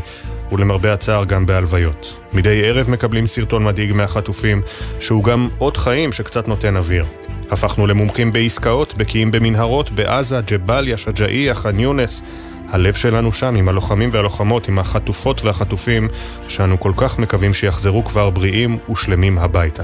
עוד מעט כל העדכונים, תחילה סיכום היממה החולפת בקולות. ח'אן יונס הפכה להיות בירת הטרור החדשה. ממקדים את המאמצים, היא תימשך חודשים עד שנגיע ליעדים שלנו, לא נרפה, עד שנביא את בכירי הארגון הרצחני הזה למקום שמגיע להם. בזמן שמרצחי החמאס ימשיכו להתחבא במנהרות עד שנשיג אותם חיים או מתים, התושבים יחזרו לנגב המערבי, חיילי צה"ל ימשיכו לפעול בעומק הרצועה עד שנשיג את כל מטרותינו. במרחב ח'אן יונס אנחנו מאבים את הפעולה שלנו ומעמיקים אותה. הוספנו חטיבה שלמה וכוחות נוספים. נדרש לפרק את חמאס וזה ייקח זמן ככל שיידרש. אווירה יותר נעימה, אווירה של שיח. אני חושב שהמשפחות יצאו עם חיזוק, שהנושא הזה של החטופים נמצא גבוה בסדר היום בתקווה. הקבינט ידע להביא את העסקה הטובה ביותר בזמן הקצר ביותר.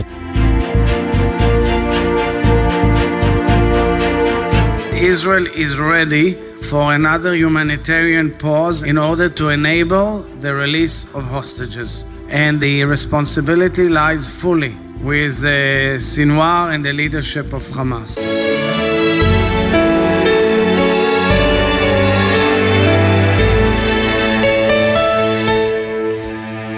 הדפיקה בדלת, הבשורה הקשה מגיעה היום למשפחת סיוון מבית שמש. דורון קדוש, כתבנו לענייני צבא וביטחון שלום. שלום אפיקן, הבוקר הותר לפרסום שמו של חלל צה"ל נוסף, שהודעה נמסרה למשפחתו, סרן במילואים ליאור סיוון, בן 32 מבית שמש, קצין לוחם בגדוד 363 בחטיבת המילואים הראל, הוא נפל אתמול בקרב בדרום רצועת עזה. סרן במילואים ליאור סיוון, זיכרונו לברכה, החלל המאה ה-33 בקרבות ברצועת עזה מתחילתו של התמרון הקרקעי. יהי זכרו ברוך. דורון, לאחר ההכרזה שכיבוש העיר ג'באליה בצפון הרצועה הושלם, הבוקר צה"ל מתחיל לעבות את הכוחות בח'אן יונס, כך הכריז אמש דובר צה"ל, ושר הביטחון גלנט הוסיף שהפעולה הקרקעית תעמיק ותתרחב לעוד מקומות ברצועה. אז אחרי ג'באליה, מה המוקדים הבאים? נכון, אז צה"ל באמת הכריז אמש על השלמת כיבוש מחנה הפליטים ג'באליה, הגדול ביותר ברצועה, אחרי שבועיים וחצי של לחימה שם. מפקד אוגדה 162, תת-אלוף איציק כהן, אומר שג'באליה פורקה לחלוטין על כל שלושת גדודי הזרוע הצבאית של חמאס שישבו בה. במהלך כיבוש ג'באליה, כוחות אוגדה 162 ניהלו קרבות קשים מול מחבלי חמאס, עד שבצה"ל מתארים מצב של כניעה ממש, יותר מאלף מחבלים שחוסלו, כך 500 שנכנעו ונלקחו בשבי לחקירות בישראל, ביניהם גם מחבלים שהשתתפו בטבח של 7 באוקטובר. אותם מחבלים אפי מספרים בחקירות שלהם דברים אה, מאוד מעניינים, הם אומרים את הדברים הבאים, לא דמיינו שזה מה שיקרה, אתם משוגעים, אין לנו אוכל ומים, סינואר זרק אותנו, אנחנו לא מוכנים למות בשבילו, מוכנים שתראו לנו כדור בגב, רק תנו לנו מים וקחו אותנו מפה, ואחרי שאמרנו את הדברים האלה, אפי צריך לשים שתי כוכביות, הראשונה, יש עדיין בג'באליה לפי הערכות מחבלים בודדים, אז עדיין ייתכן תרחיש שבו חוליה יוצאת מפיר, מנסה לבצע ירי על כוחותינו, והדבר השני, אחרי ג'באליה, יש כמובן משימות נוספות. בצפון הרצועה. עדיין צה"ל לא כבש באופן מלא את השטח של צפון הרצועה ויש מקומות נוספים שהכוחות לא נכנסו אליהם ולשם הם ימשיכו להרחיב את התמרון בימים הקרובים. תודה דורון ונחזור אליך בהמשך עם הפרטים החדשים שמגלה המודיעין על אה, מוחמד דף. אה, יימח שמו כמובן. אה, אות חיים משני חטופים התקבל אמש בסרטון תעמולה שפרסמה הזרוע הצבאית של הג'יהאד האיסלאמי. בסרטון נראים שוב שניים מחטופי ניר עוז, הפעם גדי מוזס בן 79 ואלעד קציר בן 47. יממה לאחר הסרטון שבו נראו שלושה חטופים אה, אחרים מניר עוז. במקביל, ג'קי חוגי, על פי דיווחים, ראש הלשכה המדינית של חמאס אסמאעיל הנייה יבקר היום במצרים לדון בהפסקת אש. שלום ג'קי. נכון אפי, כן, קודם נדבר על השניים האלה, ערב אחר ערב. הפלגים בעזה מפרסמים סרטונים ובהם אה, נראים חטופים בחיים. שלשום סרטון של חמאס עם שלושה חברי קיבוץ ניר עוז ואמש עוד שניים, אה, גד מוזס ואלעד קציר. כמו שאמרת, סימן חיים ראשון משניהם, גם הם מאותו קיבוץ, אבל סרטון של הג'יהאד האיסלאמי.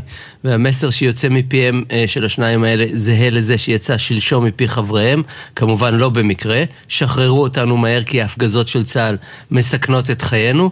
מוזס אומר, יש סיכוי שנהרג אפילו הערב, אנחנו נמצאים בסכנה, ואלעד קציר אומר, החיים שלנו פה מסוכנים, אנחנו לא רוצים למות בעזה. מסרטים ש... מסרים שמשרתים את הפלגים אמנם, אבל יש להניח שהחטופים חשים את הפחד הזה באמת, ולעיתוי יש קשר למשא ומתן. המתווכים הניחו הצעה על השולחן עם המפרט שהכרנו, כמה ימים של הפסקת אש, כמה ישראלים ישוחררו, כמה פלסטינים תמורתם.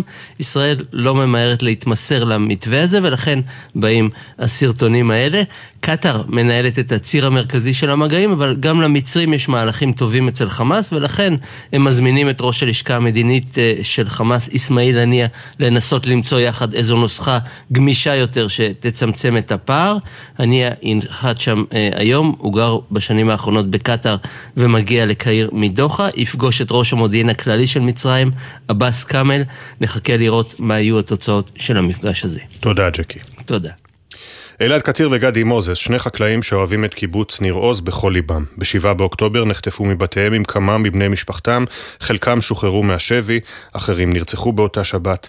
אלה שמחכים להם בבית קיבלו מהם סימן חיים ראשון אתמול, ועל אף שחודשיים בידי ארגון טרור רצחני נותנים את אותותיהם על השניים, מצבם נראה טוב יחסית. כתבנו גל ג'רסי, שלום. שלום אפי, שני תושבי ניר עוז, אלעד קציר וגדי מוזס הופיעו אמש בסרטון התעמולה של הג'יהאד האיסלאמי. הם מצטרפים לשלושה חטופים נוספים מניר עוז, מהם קיבלנו אות חיים בסרטון החמאס לפני יומיים, חיים פרי, יורם מצגר ועמירם קופר. אלעד בן 47, חקלאי ודוד לשישה אחיינים שרק מחכים שהדוד האהוב שלהם יוכל לחזור לקחת אותם לבריכה בקיבוץ או לעוד סיבוב על הטרקטור שלו. חנה קציר, אמו של אלעד, נחטפה גם היא בשבעה באוקטובר. היא שוחררה כחלק מהעסקה לשחרור חטופים. כמה שבועות לפני שחנה חזרה הביתה, הג'יהאד האיסלאמי פרסם סרטון תעמולה שבה חנה מופיעה בטענה שהיא נהרגה בשבי. אביו של אלעד, אברהם קציר, נרצח בשבת השחורה. גדי מוזס, בן 80, אב וסבא מסור, אגרונום וחקלאי שעוסק בהדרכה חקלאית. לאחר פרישתו בנה גדי גינה קהילתית להנאת תושבי ניר עוז. אשתו לשעבר של גדי, מרגלית מוזס, שוחררה בפעימה הראשונה של העסקה לשחרור חטופים. בת זוגו של גדי, אפרת כץ, נרצחה. גדי נחטף ביחד עם בתה של אפרת, דורון כץ אשר, ושתי בנותיה, רז ואביב, ששוחררו גם הן כחלק מהעסקה לשחרור חטופים עם ארגון החמאס. תודה, גל, ויהיה איתנו בהמשך אה, עודד מוזס, בנו של גדי, מהסרטון של אתמול. בבסיס הקריה בתל אביב נועדו אמש נציגי משפחות חטופים עם ראש הממשלה נתניהו ורעייתו, אה, עוד לפני פרסום אה, סרטון התעמולה. הנציגים העלו בפגישה עם ראש הממשלה את אותה הדרישה, לשחרר מיד את כל החטופים, דרישה שהם משמיעים כבר 75 יום, וכתבתנו תמר שונמי, הפגישה בהרכב מצומצם, ונראה שגם האווירה בתוך החדר קצת השתנתה. שלום תמר. שלום אפי, כן, זו הייתה פגישה קצת אחרת. כ-20 נציגי משפחות חטופים נועדו אמש עם ראש הממשלה נתניהו ורעייתו שרה, מתכונת אינטימית שאפשרה להישיר מבט לכל אחד ואחת, לשאול יותר שאלות, ואולי גם לקבל יותר תשובות. מרבית המשפחות יצאו מעודדות מהפגישה בבסיס הקריה בתל אביב, בתחושה ששחרור החטופים מוצב במקום גבוה בסדר העדיפויות של מקבלי ההחלטות. ראש הממשלה נתניהו הבהיר בחדר הסגור, חילוץ החטופים זו משימה עליונה. יעל הדר, שבנה תמיר מוחזק בשבי חמאס כבר 75 יום, ונכחה בפגישה, אמרה בסיומה, הייתה אווירה חיובית בחדר, נעשים מאמצים להגיע להסדר חדש. הייתה הקשבה, הייתה אווירה חיובית, ואני שמחה על ההזדמנות של הערב הזה. אנחנו מבינים שנעשים מאמצים, יש תהליכים, בוודאי לא קיבלנו פירוט מלא, אבל היה שיח מכבד, אה, וזה היה חשוב בימים האלה. כן, משפחות החטופים מקוות שהפגישה המצומצמת שנערכה אתמול הייתה רק סנונית ראשונה בדרך למגמה, ושתארכנה פגישות דומות של ראש הממשלה עם נציגי כל המשפחות. זאת כמובן לצד החרפת המאבק. אירועי הימים האחרונים, גם סרטוני הטרור הפסיכולוגי של חמשת החטופים, וביתר שאת התקרית הקשה ביום שישי, בה נורו למוות בשוגג שלושה חטופים מאש צה"ל, רק מבהירים את הדחיפות בשחרור החטופים, אחרי 75 יום בשבי. בהחלט. תודה תמר, ומצטרף אלינו רובי חן, אביו של איתי אה, חן, שחטוף בעזה והיה בפגישה עם נתניהו. שלום רובי. בוקר 75 אפי. בוקר 75, 75 יום מאז שאיתי נחטף ב-7 באוקטובר, מאז השבת השחורה הנוראית. אה, הייתם אתמול בפגישה המצומצמת אה, עם ראש הממשלה. קודם כל, מה אמרת לו? כן, קודם כל רציתי לשלוח את התנחומים למשפחתו של ליאור, שנפל אתמול. Mm-hmm. אנחנו יודעים שהם נמצאים שם גם כדי למצוא את היקרים שלנו, ופשוט חיבוק ענק למשפחה ולשאר המשפחות. גם איתנו. מה אמרנו לראש הממשלה? הסברנו לו שזה 75 יום. הייאוש רוצה להשתלט עליך בכל רגע. ואנחנו עייפים אפי. 75 יום. ואנחנו רצינו להבין שראש הממשלה והממשלה שלו באמת שמים את נושא החטופים בראש סדר העדיפות שלהם ושייתן לנו תקווה אחרי 75 יום. ואני חושב שהצלחנו להעביר את המסר שעם ישראל ברובו מאחורינו ומאחורי ההחלטות הקשות שראש הממשלה צריך לקבל והוא צריך לקבל את ההחלטה הנכונה, ההחלטה היהודית הנכונה כדי לשחרר את החטופים כמה שיותר חיים. ואתה אומר שהצלחתם להעביר את המסר, מה שמעתם מראש הממשלה? הוא הציב את שחרור החטופים כמטרה עליונה? ראש הממשלה הסביר את כל המאמצים שהממשלה שלו מנסה לעשות, וכמו שנאמר קודם, השיחה בפורום קצת יותר אינטימי, השיחה הרבה יותר פרודוקטיבי, mm-hmm. שאפשר לשאול שאלות ולקבל תשובות ולהסתכל בלבן בעיניים. גם טוב שרעיית ראש הממשלה הגיעה.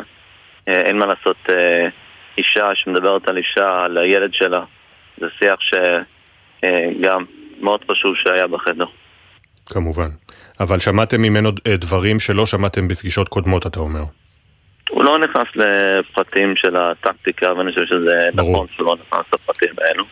אבל uh, אנחנו עושים את מר, מרב המאמצים כדי לעזור לראש הממשלה ולממשלת ישראל כדי לקבל uh, כל דבר שאפשר מהקהילה הבינלאומית. אנחנו פוגשים המון ארגונים בינלאומיים, המון מדינות, צלב האדום, מי לא. אבל בסופו של דבר, אפי, האחריות של נושא החטופים, וזה קרה במשמרת של ראש הממשלה, וזו האחריות שלו להביא אותם הביתה, במיוחד החיילים שנשתחו כדי להגן על מדינת ישראל, צריכים להחזיר אותם הביתה, חיים. יש יותר דיווחים בימים האחרונים על uh, משא ומתן שמותנע מחדש, על מגעים, על uh, uh, הבנה בישראל גם שיצטרכו לתת עוד הפוגה לחמאס, עוד הפוגה בלחימה. שמעתם משהו בכיוון הזה מראש הממשלה? אנחנו חיזקנו את ראש הממשלה שהוא יוזם ומנסה להגיע בכל דרך למצב של משא ומתן עם ארגון הטרור הזה, כדי להביא אותם כמה שיותר מהר הביתה. 75 יום. ואם איתי שומע אותי עכשיו, איתי תדע, לא שכחנו אותך. עוד קצת כוח, קיבלנו קצת תקווה, אני מנסה להעביר עליך גם את התקווה הזו, ותדע שאנחנו עושים הכל כדי להחזיר אותך הביתה, כמה שיותר מהר. ואבא שלך ואימא שלך איתי היו בשבוע שעבר נפגשו עם נשיא ארצות הברית ג'ו ביידן, ואתה רובי, לפחות אתה אני יודע, ישן גם במאהל בקריה, נכון? מאז uh, כבר כמה ימים. מפעם לפעם, מפעם לפעם, נכון. כן. שאני לא במסעות שלי בעולם. כן, כמובן. אה, אבל אמרת בתחילת השיחה שהייאוש מאיים ככה, מכרסם, מתחיל לכרסם. אין ספק יפי. מאוד קל להגיד לעצמך שאחרי 75 יום, מה כבר נשאר לי לעשות? במקרה שלי פגשתי את הנשיא הכי חזק בעולם. מה אתה עושה אחרי בוקר שאתה פוגש את הנשיא? מה עוד נשאר לך לעשות? ואתה אומר, אין לי עוד חיים. אין לי עוד חיים על הילד. והאי ודאות הזאת הורגת. פשוט הורגת כל יום, לאט לאט.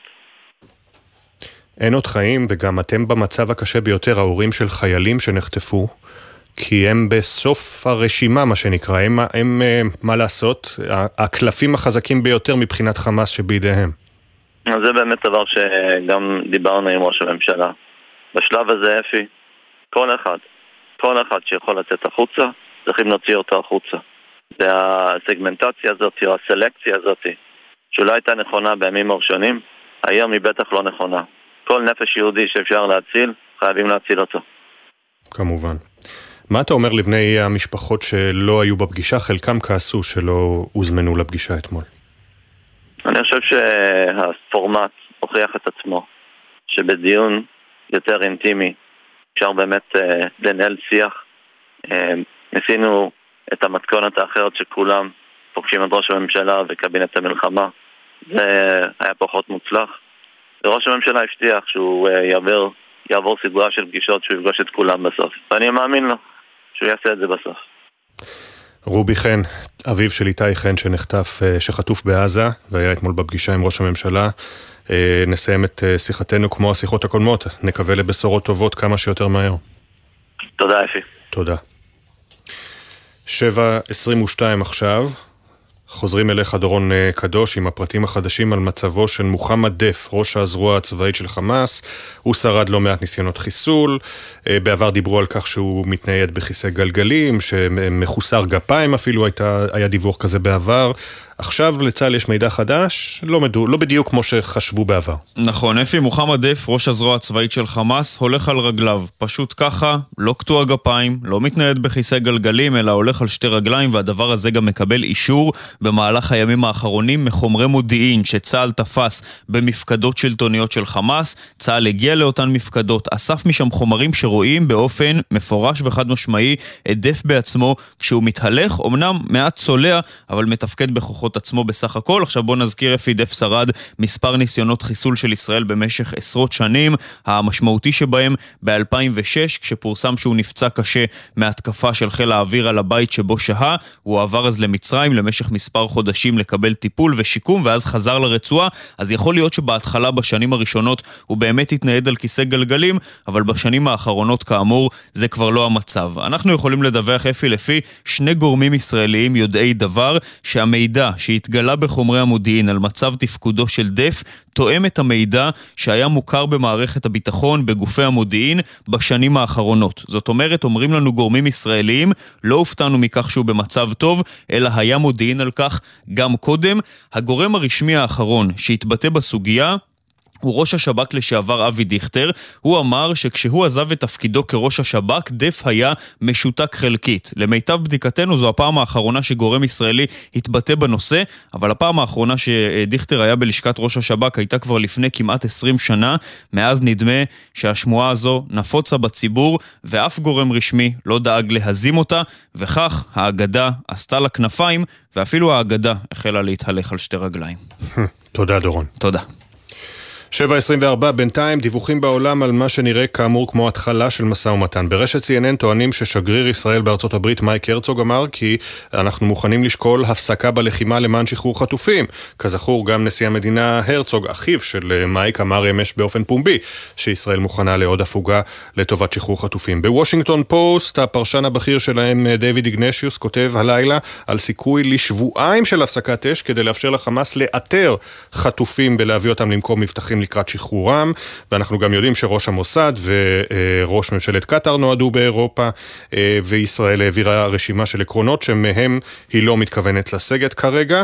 אה, יניר קוזין, כתבנו המדיני, שלום, בוקר טוב. שלום אפי, בוקר טוב. כן, אז אנחנו נמצאים במצב מוקדם מאוד במשא ומתן, רק אה, ברמת אה, קווי המתאר של שני הצדדים, אבל זוהי נקודה אה, מאוד מאוד חשובה, ונקודה קריטית אפילו, מכיוון שכאן, בנקודה הזאת, נבין לאן ילך המשא ומתן ואיך זה ייראה, ובעיקר, מה בסופו של דבר יקרה, כמה מהחטופים ישוחררו, אם בכלל.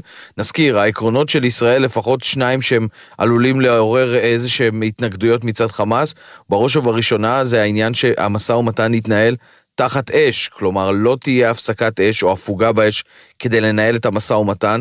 זאת אה, אה, עמדה של ישראל שהיא הציגה אותה גם בפעמים הקודמות וגם בפעם הזאת. חמאס מצידו אומר בדיוק את ההפך, לא ננהל משא ומתן אם האש תימשך ולכן צריך כאן לגשר על העניינים הללו. ישראל למיטב הבנתי עומדת על העיקרון הזה. עיקרון נוסף והוא חשוב לא פחות זה להמשיך מאיפה שעצרנו, כלומר מאיפה שהמתווה הקודם נעצר בעצם מהקבוצה של אנשים שלא שוחררו. אה, ישראל מתעקשת על כך שהקבוצה הזאת תשוחרר, מכיוון שההבנה שלה שאם היא מדלגת שוב על הקבוצה הזו, או אם היא תדלג על הקבוצה הזאת, יהיה קשה לשחרר אותם יותר בהמשך הדרך, מה גם שכמובן התנאים בשבי לא נעשים קלים יותר וזה בלשון המעטה. בחמאס מצידם לא מעוניינים לשחרר את הקבוצה הזאת, הם מכנים אותן חיילות, הם לא רוצים לשחרר אותן, ולכן יש כאן התנגדות אה, עקרונית גם של חמאס, ולכן שתי הנקודות הללו בלבד, אפי, עוד לפני שהתחלנו את המשא ומתן, מעידות על הקושי הצפוי. בינתיים ישראל העבירה את העקרונות שלה, את הדברים שהיא מוכנה לתת, את האסירים הביטחוניים שהיא מוכנה לשחרר, גם אם לא בשמות, אלא באיכות במרכאות אה, כפולות ומכופלות של אסירים כבדים שנמצאים אה, בבתי הסוהר. עכשיו הכדור נמצא כפי שאומרים בישראל, בידיים של הקטרים, נראה מה תהיה התגובה של חמאס, ואז נדע איך אנחנו מתקדמים. תודה, יניר. כאמור, אתמול סרטון של הג'יהאד האיסלאמי עם שני uh, חטופים, uh, גדי מוזס ואלעד קציר, והנה אנחנו עם עודד מוזס, הבן של גדי. שלום עודד. בוקר טוב, אפי. בוקר טוב. קודם כל, מה הדבר החיובי שאתם לוקחים מהמאות החיים הזה מאבא? אז קודם כל, כמו שאמרת, באמת זה אות חיים. אה, זה אות החיים הראשון שאנחנו מקבלים הרבה, אחרי הרבה מאוד זמן. אה, וזה באיזשהו מקום מחזק, לראות אותו, לראות שהוא בחיים. אה, זה הדבר החיובי. בצד הפחות חיובי זה שאבא נראה רזה, הוא נראה כבוי בעיניים, הוא נראה עייף.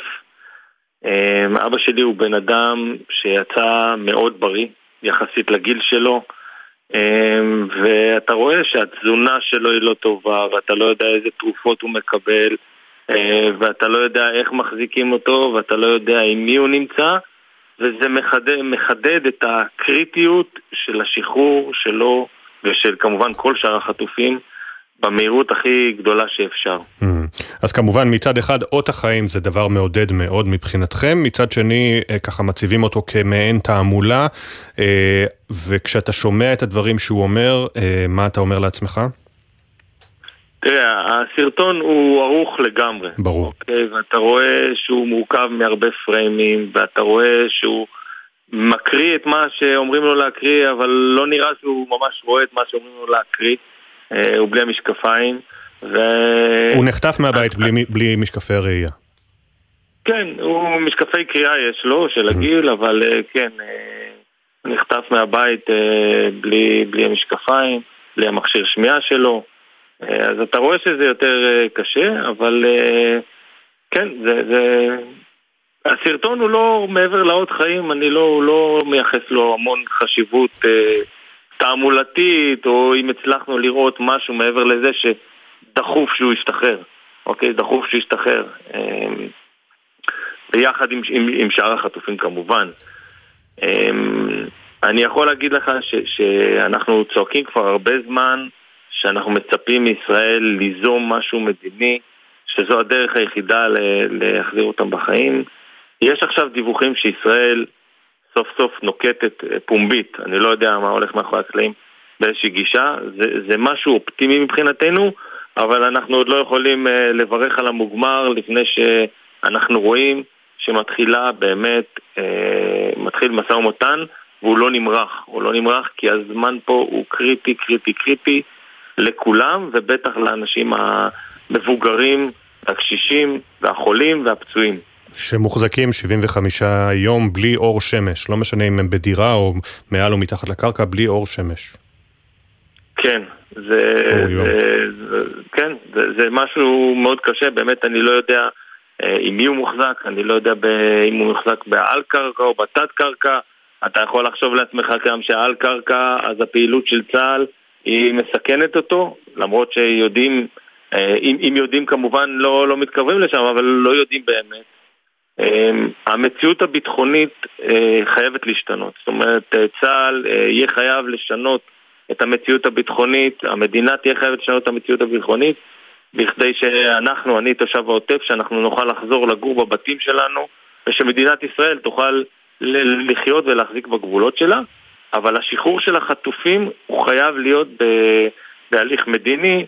אני לא מדינאי ולא מומחה, אז אני לא אומר איך, אבל הדרישה שלי שמדינת ישראל, ישראל תנקוט יוזמה, תנקוט יוזמה ותחזיר את כולם בחיים. והזמן כאמור אה, הולך ו, אה, ואוזל בוודאי לאנשים שבריאותם לא במאה אחוז. ספר לנו קצת על אבא גדי.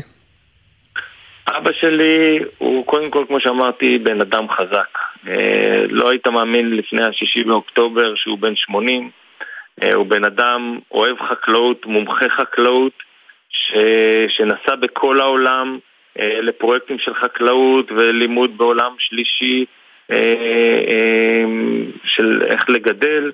הוא אוהב חיים טובים, אוהב מאוד יין, יש לו ביחד עם החברים שלו בקיבוץ, אתמול ראו את חיים פרי ויורם מצגר, ועוד חבורה של אנשים, אה, ביניהם גם גדעון פאוקר שלצערנו נרצח. אה, יש להם אה, כרם ויקב mm. שלהם, של החברים בקיבוץ. הוא סבא ואבא נהדר, אוהב, מחבק.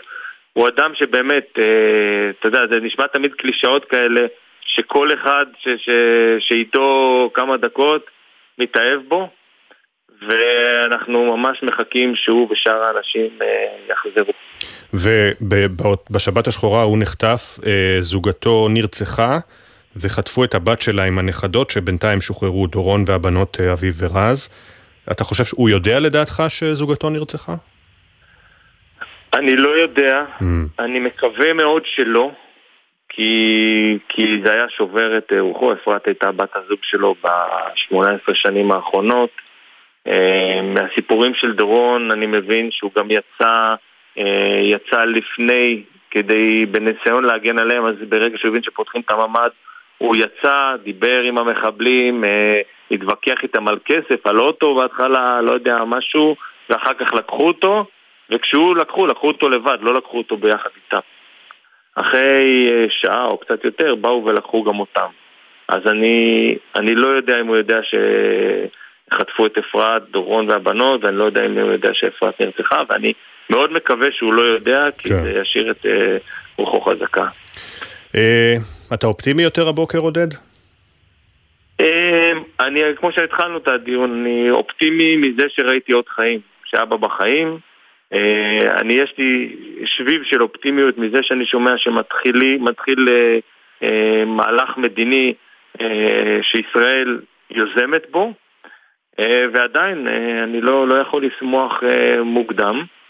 אני, אני רוצה, אני מניח שאנחנו עוד מעט נסיים, אז, אז אני רוצה גם, אה, אתה יודע, בשעה הזאת יש אלפי אה, חיילים שמסכנים את החיים שלהם בשבילנו במדינה, ויש עוד יותר אלפי משפחות שלא ישנות בלילה כי האהובים שלהם שמה, אה, ואני רוצה להשתתף בצערם של אלה שאיבדו את יקיריהם, ולאחל לאיחולי החלמה לפצועים.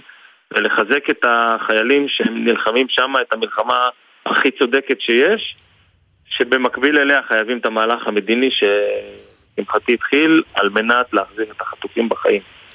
עודד מוזס, בנו של אה, גדי שמופיע בסרטון שפורסם אמש, תודה רבה שדיברת איתנו, נקווה לבשורות טובות. תודה, תודה, אמן. עכשיו 7.34. הבוקר הותר לפרסום כי סרן במילואים ליאור סיוון, בן 32 מבית שמש, קצין לוחם בגדוד 363 חטיבת הראל, נפל אתמול בקרב בדרום הרצועה, הודעה נמסרה למשפחתו. לוחם מגדוד רותם, חטיבת גבעתי, נפצע קשה בקרב בדרום רצועת עזה, ופונה לקבלת טיפול רפואי, משפחתו עודכנה. בהמשך היום יובאו למנוחות שני חללים שנפלו בקרבות בצפון רצועת עזה השבוע, רב סמל ראשון במילואים מעוז פניקשטיין מסוסיא, לוחם קומנדו בגדוד 7008 עוצבת חיצי האש, התאמן באחת בצהריים בבית העלמין הצבאי בהר הרצל. שעתיים לאחר מכן בבית העלמין הצבאי קריית שאול יובא למנוחות סמל ראשון בוריס דונבצקי מקריית ביאליק, אה, שנפל בגיל 21. יהי זכרם ברוך.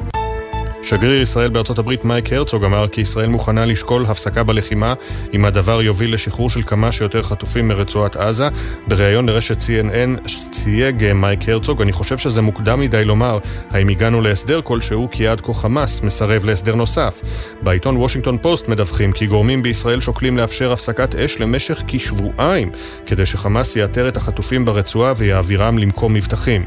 כך מדווח הפרשן הבכיר לענייני צבא וביטחון של הוושינגטון פוסט. אה, ראש הממשלה נתניהו נפגש אתמול עם נציגי משפחות החטופים בהרכב מצומצם. רובי חן, אביו של אה, איתי חן, החטוף בעזה, אומר בבוקר טוב ישראל, יצאנו מהפגישה מחוזקים. ראש הממשלה הסביר את כל המאמצים שהממשלה שלנו מנסה לעשות. השיחה בפורום קצת יותר אינטימי, השיחה הרבה יותר פרודוקטיבי, mm-hmm. שאפשר לשאול שאלות ולקבל תשובות, ולהסתכל בלבן בעיניים. זה קרה במשמרת של ראש הממשלה, וזו האחריות שלו להביא אותם הביתה עדכוני תנועה לנהגים מגלגלצ, כביש ירושלים תל אביב עמוס ממחלף שער הגיא עד שורש, איילון צפונה עמוס מוולפסון עד מחלף ארלוזורוב, בכביש 6 דרומה עומס תנועה כבד ממחלף בקה עד אייל.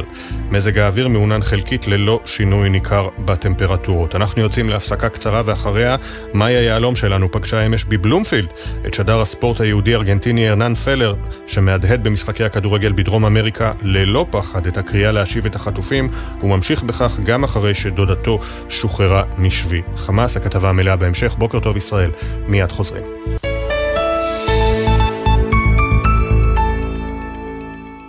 בחסות הפניקס סמארט, המעניקה שלושה חודשים מתנה וגם שלושה חודשים דחייה בתשלום הביטוח המקיף לרכיב. כוכבית 5432, כפוף לתקנון, הפניקס חברה לפיתוח בע"מ. בחסות BYD דולפין, משפחתית קומפקטית 100% חשמלית, החל ב-136,990 שקלים, כוכבית 4904, כפוף לתנאי החברה.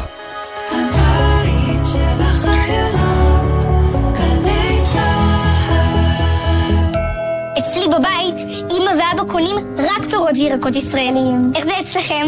זה הזמן לחזק את החקלאים שלנו. מ-24 בדצמבר תחול חובת סימון ארץ המקור של תוצרת טרייה הנמכרת בתפזורת. לכן כשקונים פירות וירקות, דגים ומוצרי חלב, בודקים שזה ישראלי, שיש סימן שזה מכאן. קונים תוצרת ישראלית ושומרים על החקלאות שלנו. מידע באתר משרד החקלאות. מגישים משרד החקלאות ומועצת הצמחים. עם ישראל, הביטוח הלאומי הוא מגן הזכויות שלכם. משפחות שכולות, פצועי המלחמה, נפגעי איבה וחרדה. מעכשיו ותמיד אנחנו לצדכם. בסיוע מיידי, מימון טיפולים נפשיים ורפואיים, עזרה והחזרי הוצאות בתקופת האשפוז, תשלום בעבור הוצאות הקבורה והאבל, ומעטפת הגנה של זכויות, הטבות וליווי לאורך כל החיים. הביטוח הלאומי מחבק אתכם ועומד לצדכם, גם ברגעים הכואבים האלה. לפרטים נוספים התקשרו 02 626 9999 או ייכנסו לאתר הביטוח הלאומי. מלונות ירושלים מחבקים את אנשי המילואים, כוחות הביטחון וההצלה. יצאתם להתרננות מהמילואים? אתם חלק מכוחות הביטחון וההצלה? בואו לירושלים בחודשים דצמבר וינואר ותקבלו הנחות מיוחדות במגוון בתי מלון בעיר. היכנסו לאתר iTravelJerusalem.com ובואו להירגע ולהתרענן בירושלים.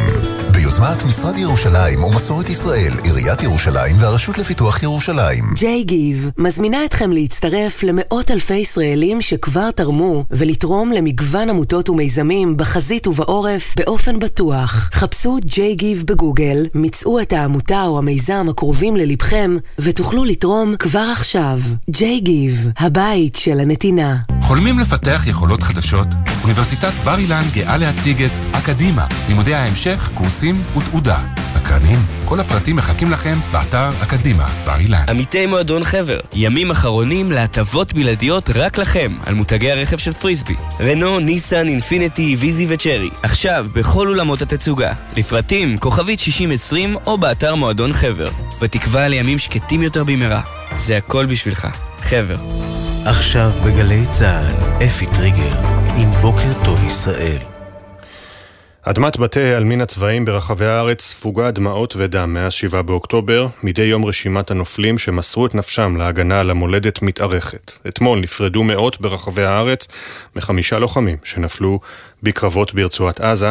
יובל מילר, עינב קרנר, הוד בראל ואילי זילברברג אספו את קולות הפרידה מהגיבורים שהובאו למנוחת עולמים. חצי שעה לפני שסרן במילואים רותם יוסף לוי, בן 24 מאורנית, סגן מפקד פלגה ביחידת יהלום, נפל בקרב בצפון רצועת עזה, והרים את הטלפון בפעם האחרונה לאשתו שוהם. היא כבר לא תוכל להגשים את חלומה להביא ילדים עם רותם, שנטמן אתמול בפתח תקווה. אהבת נעוריי, זכיתי בך. כולך טוב, אמת, וחסד צרוף. עם ישראל איבד את אחד מטובי בניו. תכננו להקים יחד משפחה, בית. כל כך רציתי לראות אותך והילדים שלנו, שנגדל יחד, שנתבגר יחד, שנזדקן. חיכיתי לראות את הילד הג'ינג'י הקטן שלנו. רב סמל ראשון במילואים דניאל יעקב בן הרוש, בן 31 מאלון, לוחם בגדוד 6551 בעוצבת חיצי האש, היה בעיצומו של הגשמת החלום ללמוד פיזיותרפיה, עיסוק מתאים לאיש של אנשים. אוריאל נפרד בגרון חנוק מחבר הילדות דניאל, שהובא למנוחות אתמול ברעננה לאחר שנפל בקרבות בעזה. אחי הבן ארוש, נותר רק לקוות שנהיה ראויים לך, שנצליח רק במעט להידמות אליך, שנהיה חברים טובים אחד לשני, שנרצה כל הזמן רק לחבר ולגשר. בבקשה, תמשיך להיות חבר גם מלמעלה. המפקד האגדי של צוות סילברג ביחידת יהלום היה, איך לא, סרן במילואים נתנאל סילברג, בן 33 מנעמה, שנפל בקרב בצפון רצועת עזה ונקבר אמש בכפר עציון. לפלג, חברו לצוות, תחסר הרוח האדירה של נתנאל, המפקד שהתעקש לישון עם חייליו, הביא לשדה הקרב. פשוט היית טוב מדי, מדויק שזה כבר היה מעצבן. נתנאל הפך אותנו להיות הצוות הכי טוב שהיה. סטנדרטים בשמיים, שלא הספיקו אף פעם. הובלת אותנו, הצלחת לגעת בכל אחד ואחד מאיתנו, בדיוק במקומות שהיינו צריכים. לכל אגדה יש סוף, ולצערי אנחנו לא באגדת ילדים סוף טוב. סרן ירין גהלי, בן 22 מרחובות, היה מפקד צוות בסיירת גבעתי, ונפל בקרב בדרום רצועת עזה שלשום. אילי, אחיו, נפרד מירין, הקצין המצטיין. תמיד ידעת להביא את הטוב לכל מקום, בין אם זה בחברים, בכדורסל, בצבא או איתנו. לפני חודש ישבת מחוייך רגל על רגל, ואמרת לי לא יקרה כלום בחיים. אתמול הובא למנוחת עולמים גם רב סמל אוריה בייר, בן 20 ממעלות תרשיחא, לוחם ביחידת מגלן בחטיבת הקומנדו, שמת מפצעיו בתחילת השבוע. חברו סמל ראשון רש, ששירת לצידו, סיפר בריאיון בגלי צה"ל שעל אוריה ראו את הרוח העזה והנחושה של משפחתו. נוצרים שעלו ארצה מגרמניה כדי לכפר על מעשי השואה לפי השקפת עולמם. אוריה היה לוחם אה, מדהים, חבר אמת, בשורות קשות לאבד אותו, תמיד אה, ראשון לכל דבר, תמיד דוחף קדימה, אה, רעות, חברות, אמת, מצחיק, שנון, חייכן, ביישן, אבדה גדולה לצוות, למשפחה, לחברים, לקהילה שלהם. היום באחת ייקבר בהר הרצל רב סמל במילואים מעוז פניגשטיין, בן 25 מסוסיא, לוחם בגדוד 7008 בעוצבת חיצי האש, שנפל אתמול בקרב בצפון רצועת עזה. ובבית העלמין קריית שאול התאמן סמל ראשון בוריס דונבצקי, בן 21 מקריית ביאליק, לוחם שריון בגדוד 46, בעוצבת עקבות הברזל שנפל ביום ראשון בקרב בצפון הרצועה. יהי זכרם ברוך. כמעט 7.44. את סרטון החטיפה של נועה ארגמני אי אפשר היה לפספס, רבים בארץ ובעולם מקווים שתשוב לביתה, ובמיוחד שאימה שנאבקת במחלת הסרטן תזכה לחבק אותה במהרה. בארצות הברית מדווחים כי על פי ניתוח חדש של הראיות הגלויות, נראה שארגמני, בת ה-26, נחטפה על ידי עזתים שאינם קשורים לחמאס, כתבת חדשות החוץ שחר קנוטובסקי עם הפרטים. שלום שחר. שלום אפי, תחקיר שביצעה הרשת האמריקנית NBC ופורסם אתמול, מעלה ספק בנוגע לכך שנועה ארגמני בת ה-26 נחטפה על ידי חמאס מאתר המסיבה ברעים. הרשת מעריכה שנועה נחטפה ב-7 באוקטובר על ידי קבוצה עזתית שלא שייכת לארגון הטרור, שבעצם עקבה אחרי מחבלי הנוח'בה באותה השבת לתוך שטח ישראל. כזכור, נועה נחטפה לשטח הרצועה יחד עם בן זוגה אבינתן אור. The men grabbing Noah and Avinatan don't appear to be armed. They're not wearing tactical gear. In the video of Noah in Gaza, she appears to be in an ordinary house. What looks like two barefoot women walk past.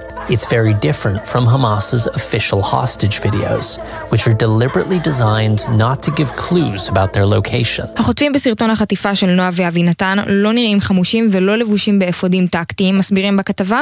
בסרטון מרצועת עזה שבו נצפית נועה נראה שהיא נמצאת בבית אזרחי, כשלידה עוברות נשים יחפות. זה סרטון שונה מסרטוני החטופים שפרסם חמאס, שלא מסגירים סימני מיקום. התחקיר מסתמך על הודעות טקסט, תמונות לוויין ואמצעים נוספים שנמצאו על ידי NBC, עוד עולה כי על בסיס ניתוח הצל והשמש בסרטון החטיפה של נועה ושל אבינתן, השניים נחטפו קרוב יותר לשעת צהריים, כמה שעות לאחר שהחלה מתקפת החמאס, ולא בשעה מוקדמת יותר, כפי שנחשד עד כה. תודה, שחר. שנת הלימודים האקדמית אמורה להיפתח בעוד עשרה ימים, לאחר שבאוניברסיטאות ניסו לדחות את פתיחתה עד לשחרור חיילי המילואים. כעת מסרבים לדחיות נוספות למרות בקשות הצבא, ונראה שהמועד לא ישתנה, על אף שכ-70 אלף סטודנטים משרתים במילואים ממש עכשיו. בוועדת החוקה של הכנסת ידונו היום בנושא. יובל מילר, כתבתנו לענייני חינוך, מה יהיה המענה לסטודנטים שבמילואים ושלא יוכלו להתחיל את השנה? שלום אפי, בוקר טוב. בעוד עשרה ימים צפויה להיפתח באוניברסיטאות שנת הלימודים האקדמית, אחרי שזו נדחתה כבר שלוש פעמים בעקבות המלחמה. לא צפויה להתקבל דחייה נוספת, וכמובן שיש ציבור סטודנטיאלי רחב שעלול להיפגע. אתמול בוועדת החינוך בכנסת התקיים דיון סוער בדיוק בנושא הזה. במהלכו ניסה קצין המילואים הראשי לבקש בנוכחות שר החינוך קיש, שמכהן גם כיושב ראש המועצה להשכלה גבוהה, דחייה נוספת במועד פתיחת השנה. הפרופסור אריה צבן, יושב ראש ועד ראשי הסביר כי המחיר של הזזה נוספת במועד פתיחת השנה משמעו פגיעה בשנה כולה לכלל הסטודנטים. במוסדות להשכלה גבוהה כן הודיעו שבנו מערכים מיוחדים על מנת לשלב את המילואימניקים בחזרה, אבל בכל מוסד מדובר בהיקף סיוע אחר לגמרי, ישנם סטודנטים שלא מקבלים סיוע כלל. אלחנן פלהיימר, יושב ראש התאחדות הסטודנטים הארצית, אמר בדיון שבשטח הפגיעה בסטודנטים היא כבר נרחבת. יש עד עכשיו סטודנטים משרתים במילואים שממשיכים לשלם שכר לימוד וממשיכים לשלם שכר דירה על מעונות. ומי שנמצאת אצלו האחריות זה מדינת ישראל בממשלת ישראל. כולם נרתמו מתחילת המלחמה. כל הדור הצעיר במדינת ישראל, דור הטיקטוק כמו שאהבתם לכנות אותנו, כולנו קמנו מהכיסאות. היום בתשע בבוקר ועדת החוקה תתכנס לדון בצו שיתיר העברת מידע מצה"ל למוסדות הלימוד באשר לסטודנטים במילואים. הרעיון הוא לאפשר היערכות לפתיחת שנת הלימודים ולמצות את זכויותיהם של הסטודנטים המשרתים בצבא, אבל לפי המידע הזה יועבר ללא צורך באישור מפורש של החיילים. בשורה התחתונה הנושא הזה צפוי ללוות אותנו לא מעט בתקופה הקרובה, לפחות עד שיהיה מענה לכל הסטודנטים משרתי המילואים. תודה, יובל. געגוע מרחב מוגן, חיבוק ותקווה, אלה חלק מנושאי הפרקים החדשים של תוכנית הילדים הוותיקה רחוב סומסום, שליוותה עם דמויותיה את ילדי ישראל במשך השנים, וגם כעת בימי משבר עושה את ההתאמות הנדרשות. במיוחד עבור ילדים שמושגים כמו אזעקות, מלחמה והרוגים הפכו לחלק משגרת יומם. כתבנו אורי קספרי התלווה ליום צילומי מהדורת המלחמה של רחוב סומסום עם משפחות המפונים. אופיק, אתה יודע שמאי, תהל וארי כבר לא גרים בבית שלהם יותר מחודשיים? נכון. ומאי, למה אתם לא גרים בבית הרגיל שלכם? הפנטהאוס של מלון הרודס בהרצליה הוא מקום מפלט למשפחות מפונים רבות. ולרגע הפך גם לאולפן טלוויזיה, כשהדמויות האהובות של התוכנית רחוב סומסום עזבו את הרחוב הידוע בהופ לטובת ענייני השעה. התוכנית מצלמת בימים אלו פרקים חדשים שיוקדשו כל אחד למילה אחרת. געגוע, מרחב מוגן, חיבוק ותקווה. אסף בקר, עורך התוכן של התוכנית, מצא משמעות חדשה בעשייה הטלוויזיונית שלו. רוב הילדים אה, בארץ אה, שומעים אזעקות, ורוב הילדים בארץ רואים את ההורים צמודים למסכי הטלוויזיה ולחדשות, ושומעים את המילים מרחב מוגן, ומרגישים פחד, ובזה אנחנו רוצים לדון. אנחנו מנסים לתת להם כלים רגשיים להם ולהורים שלהם, אה, כדי להתמודד עם המציאות שהשתנתה לרוב ילדי ישראל בחודשיים פלוס האחרונים. השחקן ז'יל בן דוד, הקול מאחורי מוישה אופניק הנרגן, מופיע ויוצר לילדים שנים רבות, ורואה את הקושי הגדול שלהם בזמן הזה. למה אף אחד לא חושב על אותם ילדים שיגדלו לאותו מצב מאוד מאוד בעייתי שיש? הם מנסים להמשיך לחייך, הם מנסים להמשיך את החיים שלהם כרגיל, והם אבודים, והדברים האלה יצאו אחר כך. היום הם. מרחיקים, ולכן צריכים לעבוד איתם וצריכים לדבר איתם כדי שיוציאו החוצה. מוישה אופניק הוא לא בדיוק נופת צופים כידוע. במלחמת המפרץ למד בן דוד למתן את הבובה הזועפת לטובת הילדים. כל יום בבוקר הייתי בשידור ישיר, ואיזה ילד התקשר ואמר... kommer eh, אני הייתי במקלט, וטיל הרס לי את כל החדר. אמרתי לו, וואו, איזה יופי, נורא כיף לך. ואז תפסתי את עצמי מה אני אומר. אמרתי לו, כן, כיף לך, אבל מצד שני, איזה חבל, כי עכשיו כולם יקנו לך צעצועים חדשים. צריך מאוד מאוד להיזהר. בפרקים החדשים שולבו גם משפחות מפונים, ולפי תגובתה של אושרת חזות משדרות, אם לארבעה שפונתה מביתה והשתתפה בצילומים, המטרות שהציבו לעצמם יוצרי התוכנית בסך הכל הושגו. איזה הרגשה, כאילו ממש מגניבה, כאילו, לראות את טופני, כשהאימא שלי ברמה כזאת שהיה בית ספר, הייתי אומרת לה, אימא, כואב לי הבטן, ולא הייתי נשארת בבית כדי לראות בבוקר את רחוב סומסום. זה עשה לנו ממש טוב, וגם הילדים כאילו צחקו שם, וכאילו יצאו קצת מכל מה שהם עכשיו חווים. רחוב סומסום במהדורת מלחמה, בקרוב. מילותיו של השדר היהודי ארגנטיני ארנן פלר מהדהדות במשחקי הכדורגל בדרום אמריקה מאז השבעה באוקטובר.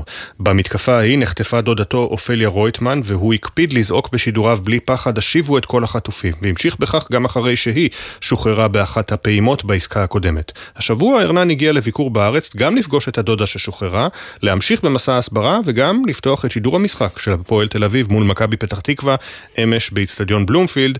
מאיה יהלום הצטרפה אליו לביקור המרגש באיצטדיון. Estamos en el estadio Bloomfield. En un ratito, por la décima fecha, van a jugar הפועל תל אביב עם מכבי פתח תקווה. הרנן פלר מתורגל היטב בפתיחה כריזמטית של משחקי הכדורגל שהוא משדר בארגנטינה. גם בקריאות להשבת החטופים הוא כבר מנוסה מאז השבת השחורה. הפעם באיצטדיון בלומפילד בתל אביב, הזעקה הרגישה שונה. הפעם הקהל מבין על בשרו את משמעות המילים שלו. y como yo tienen que poder volver a un estadio החטופים צריכים לצאת לחופשי כמוכם וכמוני. הם צריכים לחזור לאיצטדיון כמוכם וכמוני. יש להם את הזכות לחזור ולחבק את המשפחה שלהם כמוכם וכמוני. אנחנו לא נשתוק, השיבו את החטופים, אמר פלר. מהשבוע הראשון של המלחמה, השדרן הארגנטיני לקח על עצמו תפקיד נוסף. הקול של מאבק החטופים בספורט בארגנטינה, ובמובנים רבים גם קולם בספורט בכל אמריקה הלטינית. אחרי שדודתו אופליה רויטמן שוחררה, ההסתדרות הציונית העולמית, לימוד ארגנטינה ואיגוד הספורט פאקמה ארגנו משלחת לארץ כדי שאוכל לפגוש אותו סוף סוף וגם כדי להמשיך את מסע ההסברה שלו. מאז נחת בסוף השבוע הספיק לבקר בכנסת, לפגוש את הנשיא הרצוג, להתפלל בכותל וגם היום היה לו יום עמוס במיוחד. Estoy aquí en el estadio y me regalaron una camiseta del Apoel Beersheba. הפועל תל אביב. היום ביקרתי בקיבוץ ניר עוז, מספר פלר, אני עכשיו באיצטדיון והעניקו לי חולצה של הפועל באר שבע. אה נכון, זה הפועל תל אביב, אני אראה מחר את הפועל באר שבע ולכן התבלבלתי. אני כל כך שמח להיות פה, וכמובן להיות עם הדודים שלי, משתף פלר. אמש לראשונה מפרוץ המלחמה, את האיצטדיון פקדו אוהדי שתי הקבוצות, אחרי עדכון הנחיות פיקוד העורף, לפיהן יכולים להיכנס עד 5,000 צופים. רגע לפני שהשחקנים ופלר עלו לדשא, הם פגשו אורח כבוד נוסף וחשוב במיוחד, אורי ליבשטיין, בנו של אופיר ליבשטיין, ראש המועצה האזורית שער הנגב, ואחיו של ניצן זיכרונם לברכה, שנרצחו בשבעה באוקטובר. You play soccer? We love soccer. רגל? כן? אתה משחק? כן? המאבק של פלר לא מובן מאליו. אין בארגנטינה ובדרום אמריקה הסכמה סביב סוגיית החטופים, ובטח שלא סביב ישראל. הוא מפציר באוזנינו שוב ושוב שהוא לא מפחד מהביקורת או מההשלכות. חלק מהקהל הופתע מהשידורים שלי, חלק לא אהבו את מה שאמרתי, אבל אותי זה לא עניין. היה לי חשוב שידעו שהייתה פה מתקפה על אוכלוסייה אזרחית, היה לי חשוב להשתמש במיקרופון שלי כדי לספר מה קרה. דודתו אופליה הפכה בדרום אמריקה לדודה של כולם. תיה אופליה זה כבר מותג. אבל גם עכשיו כשאופליה שבה, חשוב לפלר להבהיר, המאבק שלי לא הסתיים. Por supuesto que me siento feliz por su regreso, me siento más aliviado, estoy más tranquilo porque ella volvió, pero... כמובן שאני שמח שדודה שלי חזרה, אני הרבה יותר רגוע, אבל יש לי מחויבות עכשיו שלקחתי על עצמי שאני אמשיך להיאבק עד שכולם יחזרו. ומבלומפילד עוברים צפונה, בגליל העליון נשמעות אזעקות ללא הרף כבר ימים רבים, תושבים רבים פונו מהאזור, ואלה שלא נאלצים להתמודד יום-יום עם איום הטילים והכטב"מים של חיזבאללה ורעשי התקיפות מנגד של צה"ל. למרות זאת, קבוצת אה, הכדורסל הפועל גליל עליון המשחקת בליגת העל ממשיכה להתאמן גם תחת אש, יוני זילברמן הצטרף עליהם. בצל הרקטות, הכטב"מים ורעשי התותחים בכפר בלום ממשיכים לשחק כדורסל. הפועל גליל עליון מליגת העל פונתה כמו מרבית מתושבי המועצה בימי הראשונים של המלחמה, אבל אז נגמר הכסף והם חזרו לחזית, כפי שמספר לנו מנכ"ל הקבוצה ניר וסרמן. בשלב מסוים קרה בלית ברירה הקבוצה חזרה לצפון, כי המנהלת התחייבה לנו שתשלם אה, את המלון בתל אביב עד שהיא החליטה פשוט אה, שהיא חוזרת בה מההתחייבות שלה, אז זה לא פשוט. אבל אנחנו מתמודדים, אנחנו הישגים, אנחנו בשנתיים האחרונות בליגת העל סיימנו... הנה, אנחנו מדברים ויש ברקע כיפת ברזל, התחילה לעבוד. אז האתגר הוא לא פשוט, אבל אנחנו לא באים לעונה הזאת להעביר את הזמן. ג'יימס פלדין הוא מהכדורסלנים הזרים האהובים ביותר ששיחקו בארץ בשנים האחרונות. בגיל 35 ובשעה ששחקני הזרים של גליל החליטו לעזוב, הוא חזר. One thing I knew is if the country was letting the league come back during this time, I knew it was a lot safer than it was. I'm not used to it. I don't think I'll ever be used to it. Every boom, every racket I hear still makes me jump. I'm just happy to be playing basketball again. אם המדינה החליטה שהליגה תחזור בזמן הזה, אז כנראה שבטוח יותר מאשר היה אז. אמר פלדין והוסיף, אי אפשר להתרגל לזה, לא חושב שאי פעם מצליח. כל בום, רקטה גורמת לי לקפוץ, אני רק מאושר לשחק כדורסל שוב. ומי שאחראי לאחד את הקבוצה על הפרקט וגם על הדרך להתגבר על האתגרים החדשים שנוצרו, הוא המאמן ברק פלג. גליל? אולי לחבר'ה מהמרכז ומהמנהלת קשה לנסוע כי זה קצת רחוק וזה לא כיף תמיד, אבל היא המהות של הכדורסל הישראלי. פה אנחנו מגדלים שחקנים, בסוף זה תוצרת של הכדורסל הישראלי, ואני אעשה הכל כדי שהיא לא תתפרק. יש מלחמות שצריך לעשות כדי לאפשר לנו אה, איזשהו אה, תנאים נורמליים להיות תחרותיים. וזה האתגר שלי, זה, זה אתגר גדול בשנה כזאת. אחרי ארבעה משחקי ליגה, מחזיקה גליל עליון במאזן שלילי של ניצחון אחד ושלושה הפסדים. הקפטן רועי אובר מבין, למרות הקושי, נעשה הכל כדי לנצח. לא פשוט, זה המצב שלנו כרגע, אנחנו צריכים להתמודד איתו, מנסים להתרכז בכדורסל. אה, אנחנו מנסים לבוא לכל משחק ולעשות את הכי טוב שלנו, זה מה שאנחנו יכולים לשלוט בו. זה לא נעים, גם לא לנו, ובטח לא שיש פה שחקנים מבחוץ שלא מכירים את הדברים האלה. אם האנשים שמבינים יותר מאיתנו אישרו את זה, אנחנו משתדלים להיאחז בזה, וזה לא הכי נוח לנו בעולם, אבל זה, זה, זה מה שיש לנו. את משחקיה הקרובים תעביר גליל במסעות חוץ ברחבי הארץ, לאחר שאולמה הביתי לא אושר על ידי פיקוד העורף. ברק מסביר, חייבים להחזיק, אחרת לא נהיה פה. אתה מגיע לפה קצת עצוב, כי, כי הכל שקט והכל נורא נורא יפה. רוב הזמן יש פה שקט, אבל השקט הזה מלווה בהמון בומים. בתוך הדבר הזה צריך לנסות להחזיק את הקבוצה. עם, עם כל זה שזה כרגע המצב, כי האלטרנטיבה של לכבות את האור ולא להיות, יש לה השלכות גם על העתיד, ואז גם בימים של שקט יהיה פה קהל אבל לא תהיה פה קבוצה. והנה דורון קודש חוזר אלינו עם uh, קצת חדשות טובות, במיוחד להורי הצנחנים שיוצאים היום מעזה אחרי חודש וחצי של תמרון קרקעי ברציפות, דורון. נכון, אפי, אז באמת היה על זה שיח uh, ציבורי ער מאוד על הסוגיה הזאת, ואחרי חודש וחצי, 45 יום של תמרון קרקעי רצוף בתוך שטח הרצועה, uh, חטיבת הצנחנים הייתה החטיבה היחידה שלא יצאה להתרעננות, וממש בשעות אלה הצנחנים עושים את דרכם חזרה או הביתה או לאיזשהן נקודות מפגש אחרות, המשפחות של לוחמי החטיבה עודכנו שהם בדרך החוצה. נגיד אפי שהלוחמים ככל הנראה ברובם לפחות לא יצאו לבתים שלהם, אלא לאיזושהי נקודת כינוס בדרום הארץ, ששם הם כן יוכלו להיפגש עם בני המשפחות במהלך הימים הקרובים. בשעות הקרובות אה, בני המשפחות צפויים גם לקבל טלפונים מיקיריהם אה, שיוצאים כרגע מהרצועה. יפה, תודה דורון. תודה. לפני סיום, המסורת שלנו בבוקר טוב ישראל, מסורת שאנחנו מקווים שתסתיים במהרה, לא ניפרד לפני שנציין, הבוקר יש עדיין 133 חטופים בעזה עם בני משפחה שמחכים להם, אחד מהם הוא שוקי בנימין, אחיו של החטוף רון. אני שוקי בנימין, אחיו של רון בנימין, החטוף בעזה כבר 75 ימים. אחי היקר, מתגעגעים אליך המון, המשפחה, החברים, כולם מחכים שתחזור כבר הביתה, אוהבים אותך, אחיך שוקי, אמא, אשתך, הבנות ושאר המשפחה. אמן. דקה לשמונה, אנחנו מסיימים את החלק שלנו. העורכת של בוקר טוב ישראל היא יעל חיימסון, עורכת המשנה נועה ברנס, הפיקה מאי נבון, לצידה שני שטיבלמן, על הביצוע הטכני זיו עיני, בפיקוח הטכני דני אור, עורכת הדיגיטל מיה אורן, תודה גם למשה טורקיה. אנחנו מזכירים לבני משפחות וחברים שרוצים להשתתף במיזם מאחורי השמות, שבו מדי בוקר אנחנו מספרים משהו קטן על מי שהיו ואינם. מוזמנים לשלוח לנו סיפור או חוויה אישית וגם תמונה, לכתוב את המייל זיכרון שטרודל glz.co.il, זיכרון עם K. אחרינו ספי עובדיה ויניר קוזין. אנחנו ניפגש פה שוב מחר, יום חמישי, שש בבוקר. עוד יבואו ימים טובים יותר. בוקר טוב ישראל.